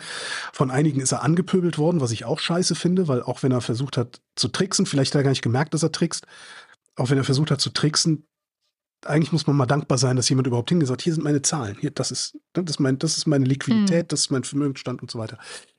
Äh, was er versucht hat unter anderem, ist sein Grundeigentum, also sein Land, zu Kosten umzudefinieren, weil es ihm ja nicht, also anders, weil, weil wenn es ihm nicht gehören würde, müsste er es ja pachten. Also ist das ja eigentlich kein Gewinn. Auch wenn es Gewinn macht. So, es gibt Situationen, das erklären die da auch in dem ist ein super spannender Thread, ich habe echt super viel gelernt. Es gibt Situationen im Rechnungswesen, da ist das zulässig, das zu machen. Mhm. Das ist aber ganz bestimmt nicht zulässig, wenn du mir erklären willst, warum du kein Geld hast. Ja? Mhm. Weil, äh, nee, ne, das ist dann ungefähr so, als würde ich sagen, ja, also die, äh, ich bin ja eigentlich, bin ich ja viel ärmer, als du glaubst, wenn du auf mein Konto auszuguckst, weil ich habe ja eine Eigentumswohnung. Ne? Und wenn ich die nicht hätte, müsste ich ja jeden Miete Monat zahlen. 1000 Euro bezahlen. Mhm. Und darum rechne ich diese 1000 Euro jetzt schon mal von meinem Einkommen runter. Mhm. Ne? So ungefähr ist es. Also das, das kannst du nicht bringen. Was er dann auch noch gemacht hat, ist, dann hat er sich, sich und seiner Familie und so weiter, hat er ein Einkommen gezahlt. Mhm. Alle anderen Kosten, ne, wie man es halt macht, ne, machst halt so Liquiditätsrechnung und so, also ne, rechnest, rechnest, rechnest, also zahlst alle Kosten, also hast deine Einnahmen, hast deine Kosten dagegen, dann war der Hof auf plus minus null. Mhm. Und dann, ganz am Ende, hat er seinen Hof mit seiner selbst gleichgesetzt und gesagt, guck, nix habe ich. Ah, aber er hat sich doch ein Gehalt gezahlt. Ja, ja, ja, ja, ja. Das haben die halt auch alle gesagt, so, hör mal, Moment mal, du hast hier 50.000 Euro rausgenommen, du, du hast nicht nichts. Ja. So, ne? Also das kann sein, dass er das überhaupt nicht wirklich begriffen hat. Ähm, super langer Thread. Was schade ist, der, der Originalautor hat seinen Beitrag inzwischen gelöscht. Mhm. Das heißt, man kann das Ding nicht mehr selber nachvollziehen. Was aber geht, ist es halt sekundär nachzuvollziehen über die tausend und aber tausend Kommentare, die da drunter sind. Super spannende Lektüre fürs Wochenende. Also wirklich, ich, das ist, äh, man, man lernt auch viel darüber, wie so Zahlen auch buchhalterisch verstanden werden können Mhm. und, und wie nicht und so, weil das ist ja nochmal eine ganz andere Welt. Ja, voll. Wo, Kompliziert. äh, genau, du, zu den Durchschnitten. Äh, Also meine Arbeitshypothese ist, ich gehe davon aus, dass belastbare Zahlen absichtlich verhindert werden, insbesondere von der Agrarindustrie. Und genau das fällt den einfachen Bauern jetzt auf die Füße. Weil, wenn ich mich jetzt auf die Gegenseite stelle, also zu Lasten der Bauern argumentiere, Mhm. kann ich auch bloß Durchschnitte hernehmen. Ja. Und diese Durchschnitte sind so gering, ja, da, wir reden jetzt hier über zwei bis drei Prozent Verlust im Jahr. Ja, ich wollte gerade Ja. sagen, die sind so hoch. Also, äh, ne, also je Nee. nachdem, von welcher Seite du guckst. Genau, Exakt, also exakt. Ich, ich gucke jetzt ja, genau, ich gucke jetzt ja gegen die Bauern. von dem Verlust. Das- ja, ja. Genau, das heißt, ich, euer Verlust, das sind zwischen zwei bis zwei und drei Prozent. Leute, das ist weniger Verlust, als ich selbst im letzten Jahr hatte. Das ist sogar noch weniger, als meine Eltern im letzten Jahr hatten, obwohl die gesetzliche Rente erhöht worden ist. Jetzt mag, mag man sich, hä, wie kommt das denn? Hm, weil ein wesentlicher Teil der Rente meiner Eltern ist eine Betriebsrente und die steigt nicht. So. Und jetzt könnte ich hingehen, weil ich eben nur diese Durchschnittszahlen habe und kann sagen, stellt euch nicht so an. Ja. Was unterkomplex ist. Das ist unfair was gegenüber den arm Kleinen. Ist, was unfair, Ja. Absolut. So. Was ich aber wirklich sage ist, Leute, ihr seid selber schuld, dass ich mich nicht hinter euch stelle. Würdet ihr eure scheiß gestopften Funktionäre nämlich mal dahin treiben, dass sie tatsächlich redlich in eurem Sinne handeln und argumentieren, dann wäre es auch möglich, umfassender solidarisch mit euch zu sein. Also zumindest so Leuten wie mir wäre es dann möglich, die wenigstens versuchen, mal über die Stammtischkante rauszugucken. Ja? Weil, ganz ehrlich, diese Trecker-Proteste, die stoßen mich ab. Und zwar komplett. Das ist Gewalt in meinen Augen. Und zwar ist das einzig und allein der Versuch, das Recht des Stärkeren mit einer möglichst großen Maschine durchzusetzen. Hm. Ne? Bisschen wie Steine werfen, bloß halt mit geilen Fahrzeugen. So. Und Trecker sind ja wirklich geil, muss man ja auch mal sagen. Trecker überhaupt. Eine Begründung dafür, den Diesel nicht mehr zu verbilligen, ist ja Klimaschutz. Das finde ich falsch. Ich kann mir nur ein einziges Fortbewegungsmittel vorstellen, das noch schwieriger zu dekarbonisieren sein dürfte als ein Traktor. Und das sind Flugzeuge. Ich glaube, dass es einfacher ist, Schiffe zu dekarbonisieren, als Traktoren zu dekarbonisieren. Die Dinger, ne? Guck Ja, mal, ne, mach das mal in Batterie. Das Ding versinkt sofort im Morast. Ja, ja, denk ich klar. Also Das, so. Äh, Das heißt, so auf den Agrardiesel zu zielen, halte ich für dämlich. Ja? Also dämlich für die politische Kommunikation, äh, nicht dämlich für die Sache. Ja? Weil was die Bauern dir natürlich nicht ins Mikrofon sagen. Ich komme vom Land, ne? Das ist auch mal ganz schön, wenigstens so, wenigstens früher so eine, äh, ne? Die Bauern sagen dir nicht, dass sie natürlich auch sämtliche anderen Fahrzeuge auf dem Hof billiger tanken. Ja? hm. Und zwar den Diesel, der eigentlich für die Landmaschinen vorgesehen ist. Das ist ja jetzt nicht wie früher Heizöl. Hier. Früher haben die alle Heizöl getankt. Ich weiß gar nicht, ob die das heute noch machen. Hey Bauern, tankt ihr noch Heizöl? ähm, früher, also he- früher haben die alle Heizöl getankt und darum, also Heizöl ist Diesel. Ja? Und Diesel hat aber eine andere Farbe gehabt als Heizöl. Damit der Zoll, wenn er den Bauern kurz mit seinem alten Benz rausgezogen hat, auf einen Blick sehen konnte, was im Tank ist. Ja. Heute machen die das so mit dem Agrardiesel. Die gehen tanken und reichen hinterher sozusagen die Quittung ein. Ja, und kriegen das dann zurück. Also das, das wüsste ich gerne mal, äh, wie viele von denen mit ihrem Turbodiesel, PKW, tanken gehen und hinterher die Quittung einreichen oder da irgendwelche Tricks machen. So. Ein gutes Argument wäre natürlich zu sagen, hör mal Bauer, elektrifizier doch mal deinen restlichen Fuhrpark. Ja, dann ist der restliche Diesel für den Traktor am Ende vielleicht sogar günstiger, als er heute ist, wo du alles mit Diesel fährst. Ja. Problem ist, kannst du als Podcaster sagen, ja, Ja, als, wenn du mit Bauernkindern zur Schule gegangen bist, kannst du das als Podcaster sagen. Als Politiker ist so ein Spruch eine Karrierebremse, ja, wenn du das bringst, weil dann kommt sofort einer um die Ecke, der es nicht macht, weil den findest du ja immer. It's always Mhm. one.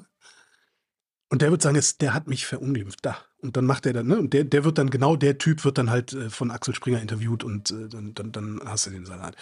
Man, man hätte diesem Lärm die Luft rauslassen können, glaube ich, indem man gleichzeitig auf den Agrardiesel und auf noch ein paar andere Subventionen Mhm. in ein paar anderen Sektoren geguckt hätte. Drei Prozent bei den Bauern weg, Mhm. drei Prozent bei den Dienstwagen weg, Genau. drei Prozent bei Holgis Privatdiesel weg. Dann hätten Mhm. wir alle im selben Boot gesessen. Und dann wäre nämlich das Argument gewesen, ja Leute, Demokratie ist, keiner kriegt, was er will und alle sind schuld. Und, und, und die, die, die ganzen Beiträge und, und Gedanken und Kommentare und Einlassungen und Tweets und Tuts und Skeets und schieß mich tot, weil ich gelesen habe. Die haben sich tatsächlich, und das finde ich wirklich ganz, ganz interessant, weil ich wollte eigentlich Klarheit haben, habe ich aber nicht gekriegt. Nee. Ich, ich habe im Grunde nur ein Ergebnis daraus gezogen. Und das ist kein gutes Ergebnis.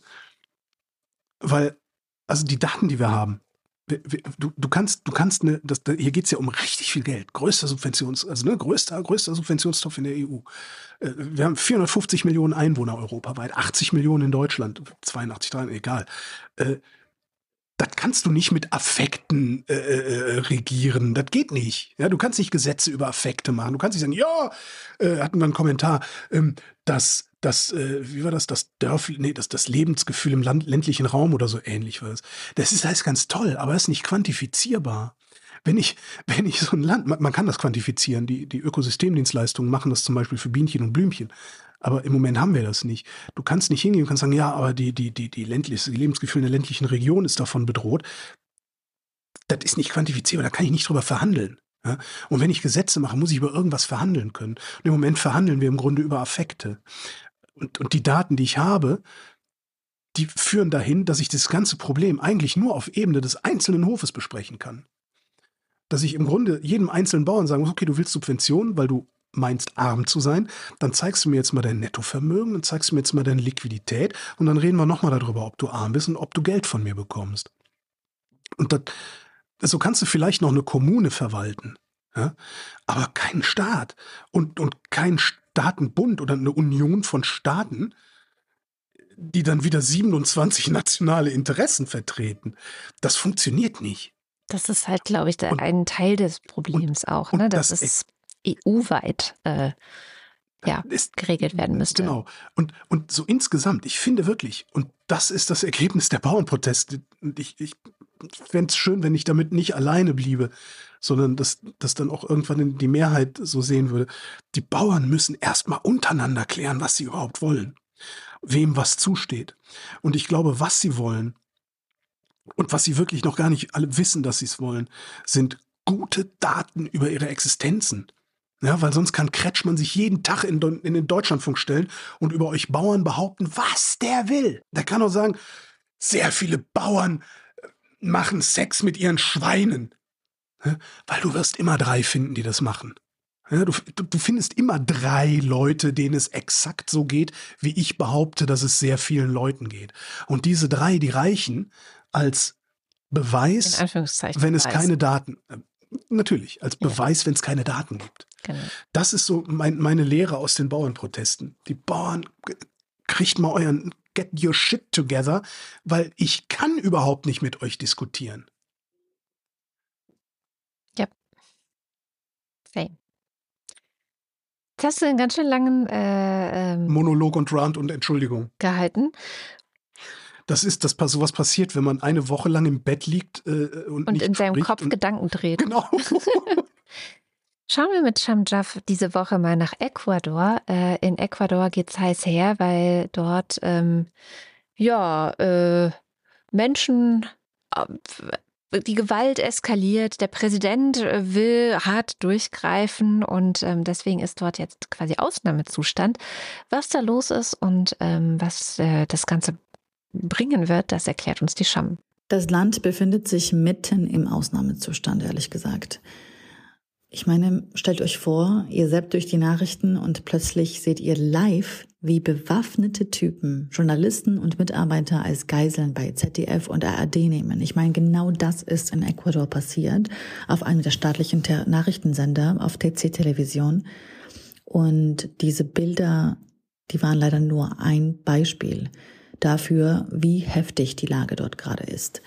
In Coca, einer Stadt im Amazonasgebiet, da haben Unbekannte einen Nachtclub angezündet, zwei Menschen sind gestorben, neun verletzt. In Quito, in der Hauptstadt, da hat die Polizei einen Busbahnhof geräumt wegen einer Bombendrohung.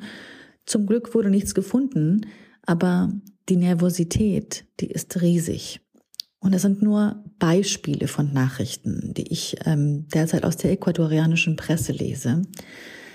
Seit dem Gefängnisausbruchs eines ähm, naja, Drogenbandenanführers Fito ist da eben regelrecht Chaos ausgebrochen. Seitdem Fito ausgebrochen äh, ist sind mehrere Polizisten entführt worden, über 100 Beamte als Geiseln in Gefängnissen genommen wurden. Das klingt alles wie ein Actionfilm, ist aber leider bittere Realität. Ein Freund aus Quito hat mir auch erzählt, dass die Leute dort total verängstigt sind. Ich meine, total verständlich. Viele trauen sich nicht mehr aus dem Haus, weil sie Angst haben, nicht wieder zurückzukommen. Der Präsident hat jetzt den Notstand ausgerufen. Ähm, das Militär darf jetzt offiziell gegen die Banden ausrücken, ähm, hat die Banden eben auch als militärische Ziele ähm, erklärt, zu militärischen Zielen erklärt. Der Präsident meint, es braucht unbedingt härtere Gesetze und faire Richter, um dem Terrorismus und das organisierte Verbrechen in den, Griff, in den Griff zu kriegen. Ich meine, dafür ist auch Präsident Nubor auch angetreten und es war auch eine seiner größten Themen. Ja, wie denn auch nicht, ehrlich gesagt. Die Zahlen sind echt heftig, die sprechen eine eindeutige Sprache. Ähm, letztes Jahr gab es über 7, äh, 7600 Morde und das Jahr zuvor waren wir schon bei 4600. Was ist da los in Ecuador? Da fragen sich viele. Naja, die Antwort ähm, sagen einige, dass es was mit einem Machtvakuum zu tun hat, das entstanden ist, seitdem einer der anderen Anführer von Los Choneros 2020 ermordet wurde. Da ist eben einfach sehr viel ähm, Chaos ausgebrochen seitdem. Los Choneros, das ist eine bekannte äh, Gang in Ecuador, mittlerweile auch sehr international. Äh, die Typen machen alles. Auftragsmorde, Erpressung, Drogenhandel. Und bei Drogenhandel, beziehungsweise bei Drogen, da will ich gerade ein bisschen stehen bleiben, denn es ist eines der Stichwörter hier. Ecuador ist im Grunde genommen das Tor für Kokain aus Kolumbien und Peru. Dieses Kokain wird dann nach Europa und in die USA geliefert von dort aus. Äh, die ARD-Kollegen vom Podcast News Junkies sagen sogar, dass das Zeug auf Berlins Straßen oft aus Ecuador stamme. Ähm, und genau aus diesem Grund auch sagen viele Beobachter, dass Ecuador mit diesem Drogenproblem nicht alleine gelassen werden darf, denn das ist ein weltweites Problem. Und solange eben natürlich die Nachfrage da ist, wird der Kampf um die Drogenrouten weitergehen, wird der Kampf darum weitergehen, dass man eben eine der Anbieter ist bei so viel Nachfrage. Ich mache mir ehrlich gesagt sehr viele Sorgen um die Leute in Quito. Ähm, es gibt sehr viele Artikel gerade in der ecuadorianischen Presse, die auch einfach diesen Notstand erklären, also was es genau bedeutet, mit was man rechnen darf ähm, oder soll. Äh, beispielsweise, ähm, was es bedeutet, dass eben diese Banden zu militärischen Zielen erklärt worden sind. Das heißt, man muss eigentlich mit sehr viel mehr, also man muss mit sehr viel mehr Militär rechnen im Land, auf den Straßen, sehr viele unbefugte, eigentlich ähm, Kontrollen überall, auch in private Wohnungen, dass man, wenn man auf die Straße geht, vielleicht einfach mal seine Tasche immer wieder vorzeigen muss und so weiter und so fort. Also ja, totaler Ausnahmezustand und ich werde weiter nach Ecuador blicken. Ja, was ich ja das Krasseste da fand, aber es ist wahrscheinlich auch so eine Deformation professionell, dass sie da Fernsehsender gestürmt haben. Das war ja immer so, ich, das war ja eigentlich immer so einer meiner heimlichen. Also man hat ja manchmal so eine Untergangssehnsucht, ne, so an bestimmten Stellen. Und immer wenn ich im Studio war, habe ich gedacht, boah, hoffentlich kommen jetzt irgendwelche Revoluzzer, egal ob rechts oder links, und wollen hier den Sendebetrieb übernehmen. Hoffentlich kommen die ja mal. Ist aber leider nie passiert. Mhm. Ja. Eine gute Nachricht habe ich noch und die kommt oh. ausgerechnet von der FDP, nämlich von unserem lieben Justizminister Marco Buschmann. Und das will ja schon mal was heißen.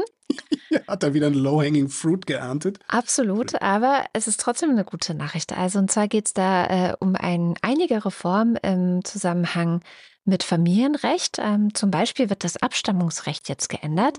Da geht es immer um die Frage, wer ist eigentlich rechtliche Mutter, wer ist rechtlicher Vater. Und äh, bisher war es so, dass also die Frau, die ein Kind gebiert, ist die Mutter und der Mann, mit dem sie verheiratet ist, das ist automatisch der rechtliche Vater. Egal, ob er der Vater des Kindes ist. Ähm, was dazu führte, dass äh, teilweise das dann nicht die biologischen Väter waren, aber auch äh, dazu führte, dass ähm, zum Beispiel lesbische Paare. Moment, Moment, Verständnisfrage. Wenn, also wären wir verheiratet gewesen, während du mit Lotta schwanger warst, aber nicht von mir und Lotta wäre zur Welt gekommen, wäre sie meine leibliche Tochter geworden? Rechtliche Tochter. Recht, ja. Ja, ja, ja klar. Rechtlich, aber dann, genau. dann weil, was, was, was, was du als Stiefvater ja nicht darfst, ist bei Operationen einwilligen, zum Beispiel. Und das hätte ich dann gedurft, obwohl ich sie nicht gezeugt hätte? Äh, ja, genau. Krass. Das ist das Krasse gewesen. Also da kenne ich auch ein paar Fälle, wo das in die Richtung krass war, aber in die andere Richtung ist es auch krass, weil dieser Automatismus zum Beispiel nicht für lesbische Ehefrauen gilt. Also wenn du jetzt eine Frau wärst mhm. und ähm, ich bekomme ein Kind natürlich nicht von dir, geht ja nicht, ähm, dann wärst du nicht automatisch die Mutter. Ja? Das ergibt Weil überhaupt keinen Sinn. Zwei das Mütter das, kann man das ja nicht haben. Ne? Das geht ja nicht hin. Nee, das so. ergibt keinen, das muss geändert werden. Das ist, das ja. ist doch juristisch, das ist doch gar nicht begründbar. Naja, das doch, man kann nicht zwei Mütter haben. Die Begründung geht ja nicht biologisch. Ja, aber man kann ähm, nicht zwei Väter haben. ja, auch das, ja. Auch das wird tatsächlich noch ein bisschen schwieriger, weil keiner der beiden Väter kann der leibliche Vater sein. In, also, oder äh, ist schwerer, sagen wir es so. Äh, geht schon, aber dann müsste dann noch eine Leihmutter oder sowas äh, sein. Das ist in Deutschland verboten. Ja. Alles nicht so oder einfach. Oder man hat es mit einem, man hat es mit einem Sohn vieler Väter zu tun. Das kann auch sein.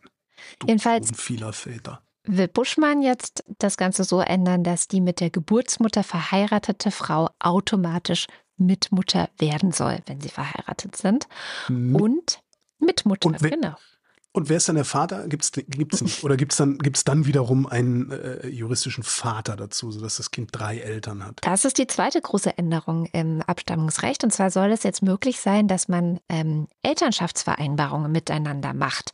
Also dass man ah. quasi vor der Geburt des Kindes mit allen Beteiligten, die da irgendwie zu anzuhören sind, vertraglich klären kann, wer neben der Geburtsmutter eigentlich das zweite rechtliche Elternteil sein soll.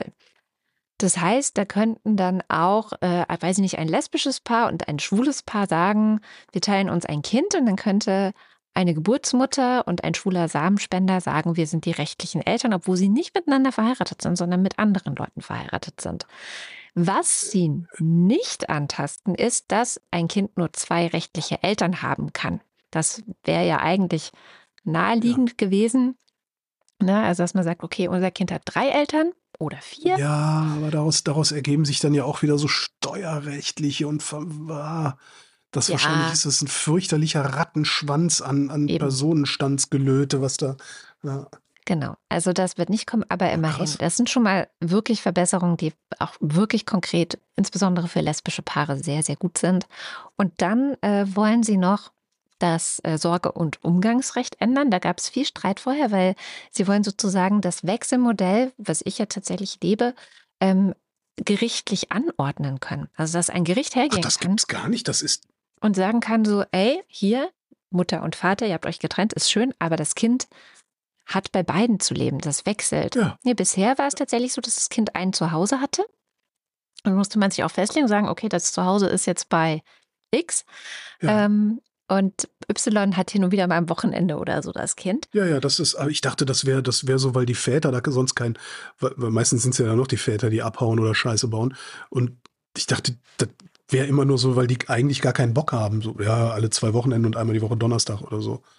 Naja, Ach, guck, ja, das ist häufig ist es, weil sie keinen Bock haben. Aber ähm, oft ist es eben auch, weil Gerichte sagen so, nee, das, wir lassen das mal so. Und jetzt sollen sie das anordnen können. Also Manchmal haben auch beide Eltern keinen Bock und dann ist das aber vielleicht nicht zum Wohl des Kindes. Vielleicht will das Kind ja beide Eltern. Und das ist so der Gedanke dahinter, dahinter dass quasi das Kindeswohl besser ist, wenn Kinder beide Eltern gleich haben.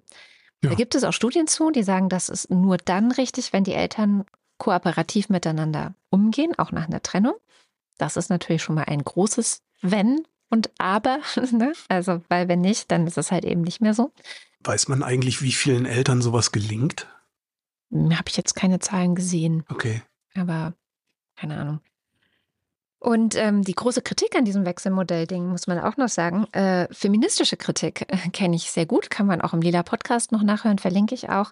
Ist, wenn das jetzt angeordnet werden kann, dann werden sozusagen Mütter, die vielleicht in der ähm, Partnerschaft Gewalt erlebt haben, dazu verdonnert, das Kind dem Gewalttäter zu geben.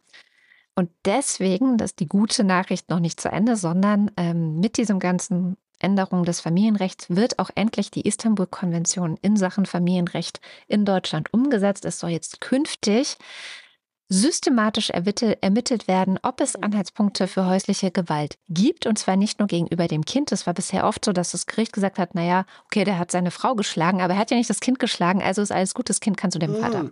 Hm? So kann man doch nicht ernsthaft argumentieren. Doch, deutsche Gericht. Hm.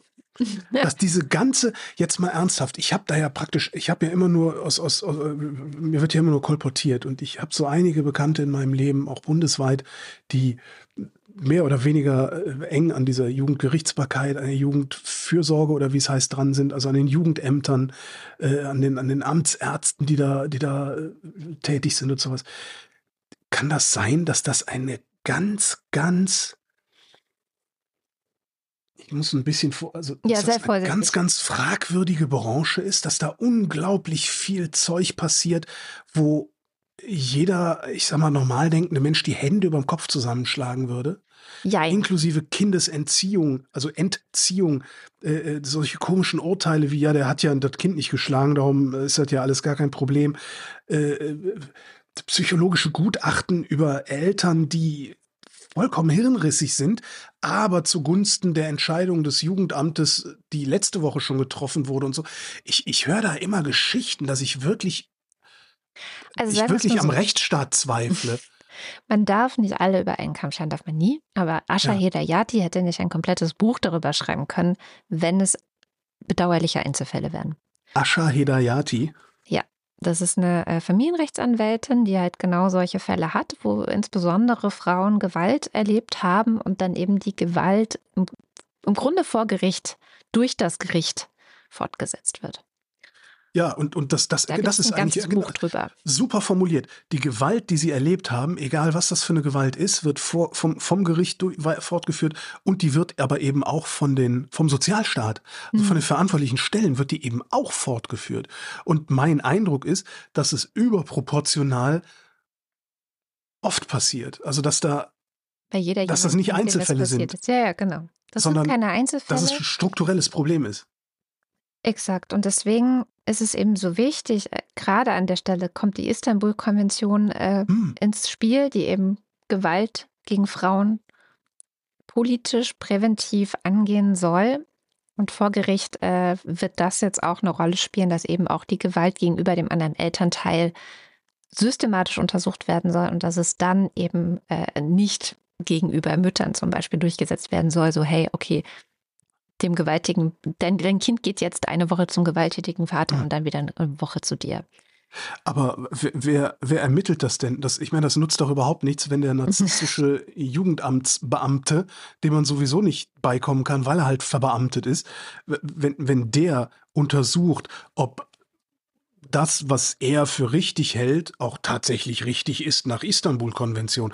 Der wird doch immer ein Argument dafür finden, dass sein Weltbild, das er da äh, auf, auf irgendwelche Menschen appliziert, die er so gut wie gar nicht kennt und wahrscheinlich auch auf medizinische Besonderheiten, die er gar nicht beurteilen kann, das wird es da unabhängige Stellen geben, die das ermitteln? Das ist leider das bisher nicht, nicht berücksichtigt. Also eigentlich sollte es auch Fortbildungen dazu geben.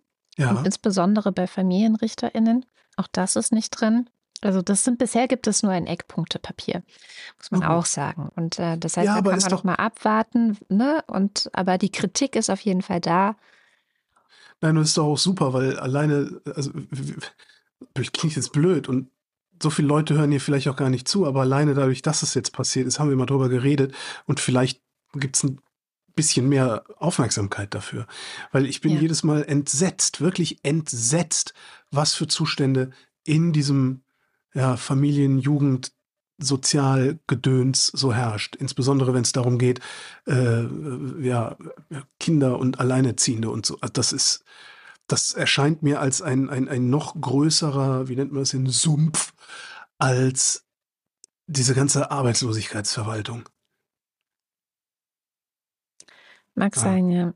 Aber von daher super Nachricht, ja. Ja, absolut. Dann kommt jetzt der Limerick der Woche.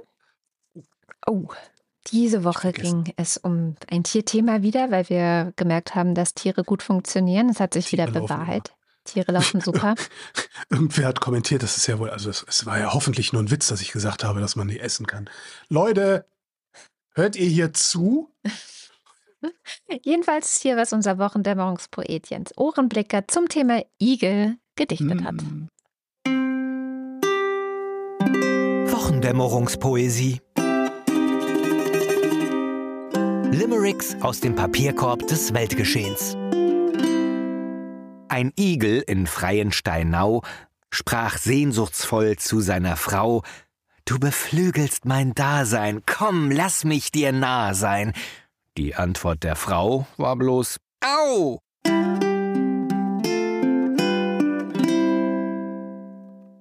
So, welcher war denn dein Lieblings-Limerick aus der Hörerinnenschaft? Ich nehme den von Bettina, obwohl da war, ein, da war auch einer, der, man, irgendwer hat geschrieben, was man streicheln kann, kann man auch essen. Fand ich irgendwie ganz lustigen Kommentar und irgendjemand hat auch eine Anleitung geschrieben, wie man Igel isst. Und zwar als Limerick. Aber ich will mich jetzt nicht noch unbeliebter machen, als ich ohnehin schon bin, kann jeder selber nachlesen. Ich nehme den von Bettina. Mhm.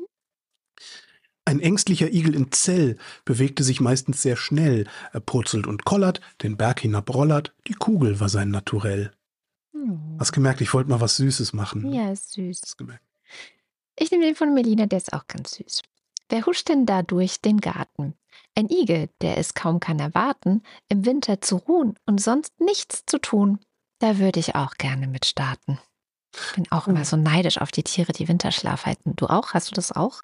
Dass du denkst, oh, ich würde so gerne Winterschlaf halten. Ja, schon, aber wenn ich dann irgendwie, also ich bin nicht in der Lage, den Igel um seinen Winterschlaf zu benennen. Hält ein Igel überhaupt Winterschlaf? Ja, ja, klar. Also ich bin nicht in der Lage, den Igel oder überhaupt irgendwie eins dieser Viecher um seinen Winterschlaf zu beneiden, weil ich das nicht denken kann ohne den Garten- und Landschaftsbau. Und der macht mir große Angst. Oh. Also, weißt du? So, äh, alles wegmäh, irgendwie Hecken wegschneit, sch- äh, es sieht alles hässlich, schön, alles planieren. Ich denke dann immer so, oh Gott, hört mal auf damit, hört mal auf, mit, hör mal auf, in dem, in dem Gras, da wohnt jemand, hör mal auf. so, ich weiß nicht, ich habe da irgendwie so einen ganz komischen Föhn. Ich habe den Eindruck, dass unsere Hofigel, ich habe ja hier Igel im Hof, dass die von unseren Hofgärtnerinnen, nee, ja eigentlich nur Männer, Hofgärtnern, ähm, tatsächlich extra so Haufen bekommen und so Ecken, wo dann ganz Och. viel Laub ist und Äste und so. Und die werden auch nicht angerührt, wenn die Gärtner da sind. Ach, das ist natürlich schön. Ich Ja, ich auch. bin bei mir, bei mir ist ja auch ganz gut, weil am Ende unseres Grundstücks ähm, ist eine Böschung, also eine Bahnböschung. Das heißt, unser Grundstück ist zu Ende, dann kommt ein Zaun und dann ist diese Böschung, die ist baumbewachsen und so weiter und unten an, am, am Fuße der Bäume ist dann natürlich auch Gestrüpp und Gebüsch und so. Und das ist ja auch, wo die Nachtigallen bei mir wohnen zum Beispiel. Und da geht auch keiner bei. Mhm. Und das finde ich eigentlich auch immer ganz toll. Aber der Rest ist hier, da wird gemäht und Laub geblasen, bis da Gut, hier sonst kracht. auch. Das, also ja, naja. Ähm, wir hatten kein Tier diese Woche, oder? Hattest Oh, du irgendwas von äh, Tieren warte mal. geredet? Tiere. Schwein hatte ich kurz mal, äh, Ja, allerdings ja. in einer Polemik. Mhm. Ähm, warum denn nicht Schwein? Schweine sind sehr nette Tiere. Es sind eigentlich Genau. wie Hunde, nur Genau, und wer aufmerksam zugehört hat, kann sogar aus meinem Satz eventuell eine Zeile des Limericks machen. muss aber nicht, mu muss nicht. muss nicht sein. Nee, Kann man, kann man lassen, kann man, kann man machen, muss aber nicht. muss man aber nicht. Schön, dann kommt äh, hier der Börsenticker. Montag, Gegenbewegung an der Nasdaq. Dienstag, Märkte finden keine gemeinsame Richtung. Mittwoch, Börsen warten auf wichtige Daten. Donnerstag, Zweifel an baldiger Zinswende. Freitag. Alle Augen auf die Banken. Okay. Bisschen unergiebig diese Woche. Hm. Hm. Ich hätte noch zwei, zwei Themen gehabt, aber Ja, die ja. schiebe ich einfach in die nächste Wochendämmerung. Ich mache das jetzt immer so weiter. Ja, Aus der letzten ist ja eins hängen geblieben, aus dieser bleiben zwei hängen. Die du auch schon drei Themen nächste Woche. Ich, genau. Fertig. Ich Muss jetzt einfach so lange. Genau, genau so mache ich das. Und dann kriege ich ja trotzdem eine gepfefferte Rechnung. Sag Nein zur Arbeit. Kommt Genau. Dann äh, kommt hier der Faktencheck. Heute wieder mit Katharina Alexander. Hallo Katharina. Hallo Katrin. Was hast du denn noch finden können, das du gerne ergänzen oder auch korrigieren würdest? Äh, ich habe heute nur ganz wenig dabei. Zum einen glaube ich einfach nur eine kleine Random-Anmerkung. Der Hans-Christian Limmer ähm, hat, glaube ich, inzwischen sein Instagram-Profil gelöscht. Jedenfalls findet man dieses, diesen Post vom Potsalat mit dem ähm, durchgestrichenen Hakenkreuz zwar noch auf deren Account, aber ich habe nichts von ihm mehr gefunden. Mhm. Dann gab es ja noch die Stelle, an der Holger Kretschmann zitiert hat, ähm, der laut Holger gesagt haben soll, dass viele landwirtschaftliche Betriebe am Rande des Existenzminimums stehen würden. Tatsächlich hat er aber nur gesagt, sie seien in wirtschaftlichen Schwierigkeiten. Und dann zum Thema queere Elternschaft oder beziehungsweise jetzt Gesetzesänderung. Du hattest ja schon die lila Podcast-Folge zu der Istanbul-Konvention für die Shownotes rausgesucht. Ich würde gerne noch eine zur Stiefkindadoption in den Shownotes verlinken. Für alle, die sagen so, hä, das klingt ja wirklich komplett absurd, so wie auch Holger reagiert hat, wie das für lesbische Paare ist, wenn man sein eigenes Kind adoptieren muss und warum es so gut ist, dass sich das jetzt ändert, kann man da nachhören. Wunderbar. Vielen Dank. Haben wir auch gleich nochmal schön Werbung für den Lieder-Podcast gemacht. Richtig Auf so. jeden Fall, genau. Danke und schönes Wochenende. Schönes Wochenende. Ciao. Und damit sind wir am Ende der Sendung. Und wie immer am Ende der Sendung bedanken wir uns bei euch, denn ihr macht diese Sendung überhaupt erst möglich. Ähm, falls ihr da noch nicht dabei seid, auf wochendämmerung.de findet ihr Wege, wie ihr uns unterstützen könnt. Das geht direkt aufs Konto, wo einfach der Vorteil für uns ist, dass nicht, nicht so viel von abgezogen wird. Das geht über Apple. Da habt ihr den Vorteil, dass ihr weder die Werbung noch den Teil äh, hört, der jetzt gleich kommt. Oder über Steady, da gibt es die Ultras und den Fanclub. Und äh, weil die uns so viel Geld jeden Monat in den Topf werfen, lesen wir jetzt deren Namen vor. Dins 1. Babette Bauer. Kino Baulich. Alexander Bonsacker trotz schamlosester Völlerei inklusive Ranzen spannen über die Feiertage nicht so grimm und wundert sich nur noch. Marc Bremer. Oliver Delpi. Filme Hundesnacks, der Maya-Fanclub. Meine Stimme lässt langsam nach, ne? Soll ich das, das alleine sein? vorlesen? Also, nein, nein. Fühlt sich nur gerade so an, als würde ich also, also langsam genug haben. Mm, du hast auch gleich Feierabend. Silke Dietz. Ja. Der Dösewicht schaut eine Menge Vorträge vom 37C3 an und da gibt es viel zu entdecken. Doppeldecker Fahrrad. Olaf und Fiete bedanken sich etwas verspätet sich für die Weihnachtskarte und wünschen ein frohes neues Jahr. Erik Fröhlich. Der Monkey Dom für Holger. Cecilia Mary Bell, Guterres Sepulveda de Wagner. Guterres. Ach, egal. Gutierrez. Gutierrez. David Hasenbeck. Adrian Hauptmann. Stefan Hafranek. Katharina Höhl. Dorjan. Antjot Kästner. Was keine Kapern. Jule Krohn.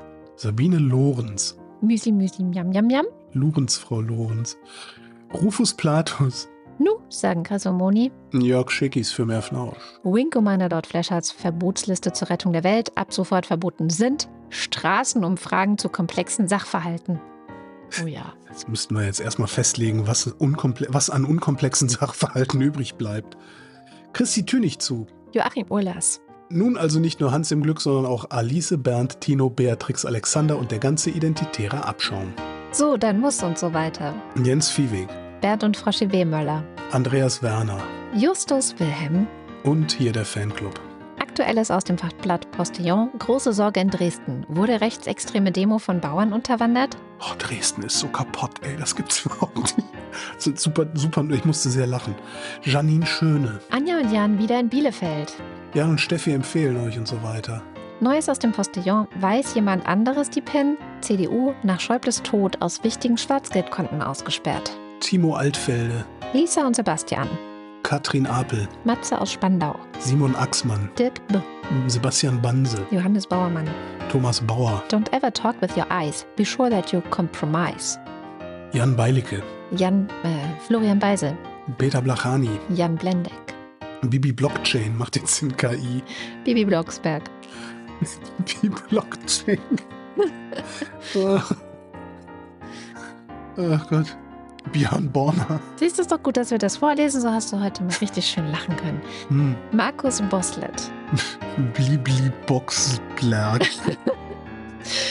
Klaus Breyer. Daniel Bruckhaus. Martin Buchka. Sprechen die sich eigentlich ab? Nee. Keine Ahnung. Weiß ich nicht. Vielleicht gibt es irgendwo einen geheimen Geheimchat, in dem die alle hängen und sagen, ja, jetzt kommt hier, also hier Vandalismus.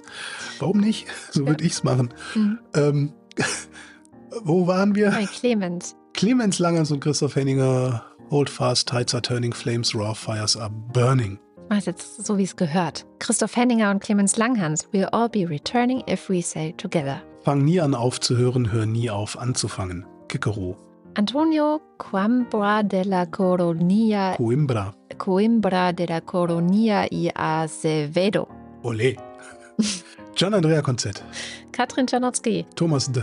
Eigentlich heiße ich Dana. Der Wind, der Wind, das himmlische Kind. Oh, eine unkomplizierte, nicht zu zeitaufwendige Aufgabe, die jetzt zu erledigen mir in ein paar Tagen viel Ärger ersparen könnte.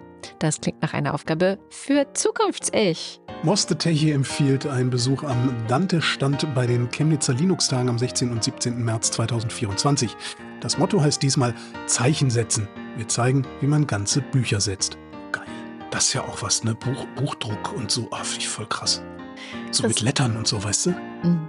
Voll geil. Cristiano del Tauscho. Macht das überhaupt noch jemand? Macht überhaupt noch jemand? Nein, macht niemand mehr, ne? Letter? Weiß nicht. Egal. Kunst vielleicht so. Kunst. Kunstdruck. Felix, der für ein fantastisches Jahr Wochendämmerung dankt und allen beteiligten ZuhörerInnen einen guten Rutsch wünscht. Daniela Stark empfiehlt die Vorträge des 37C3 nachzuhören. Die sind informativ und unterhaltsam. Im Gegensatz zu, was wir hier so machen. meinst du, ne? Mhm.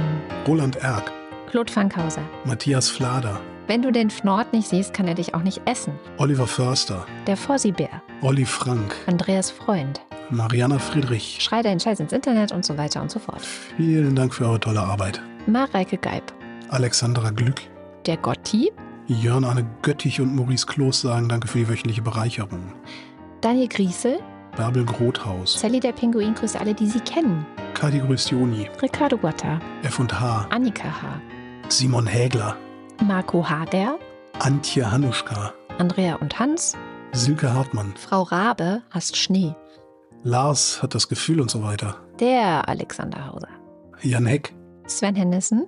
Hans Herbst, Ralf Herbst.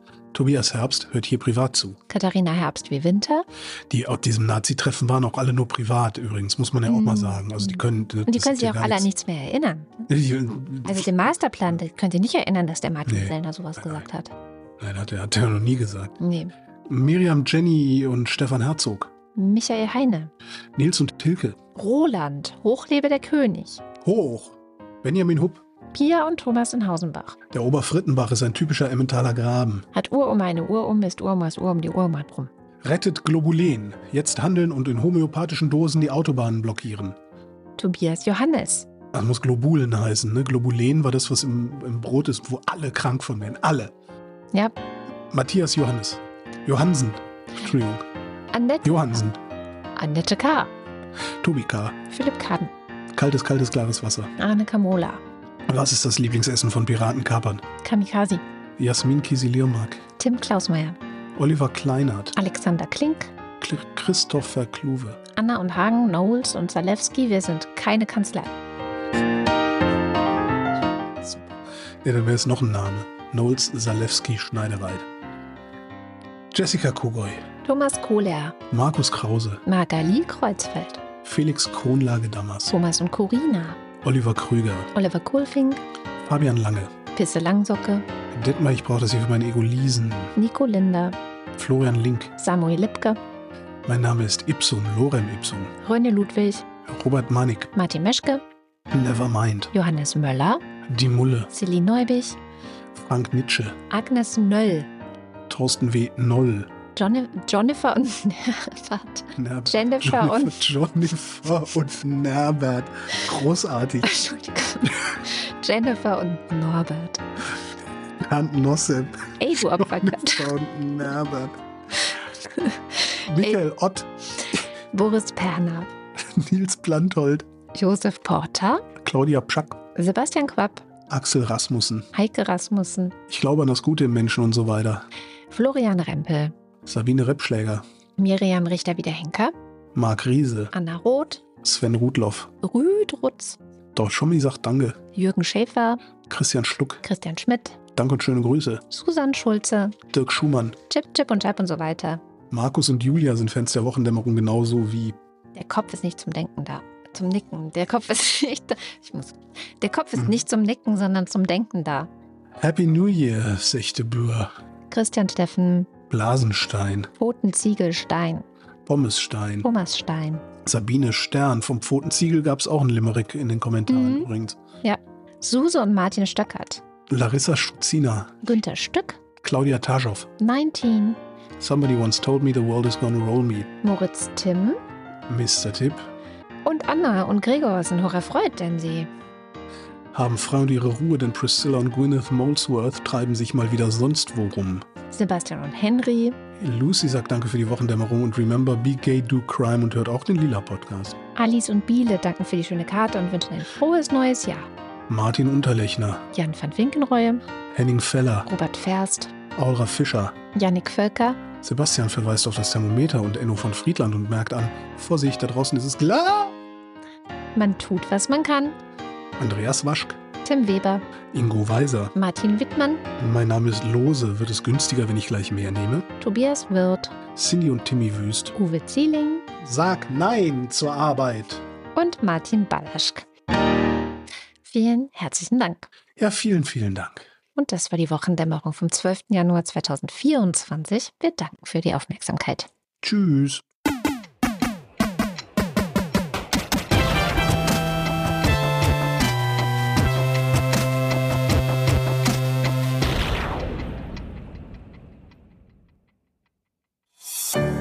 Produktion von Haus 1.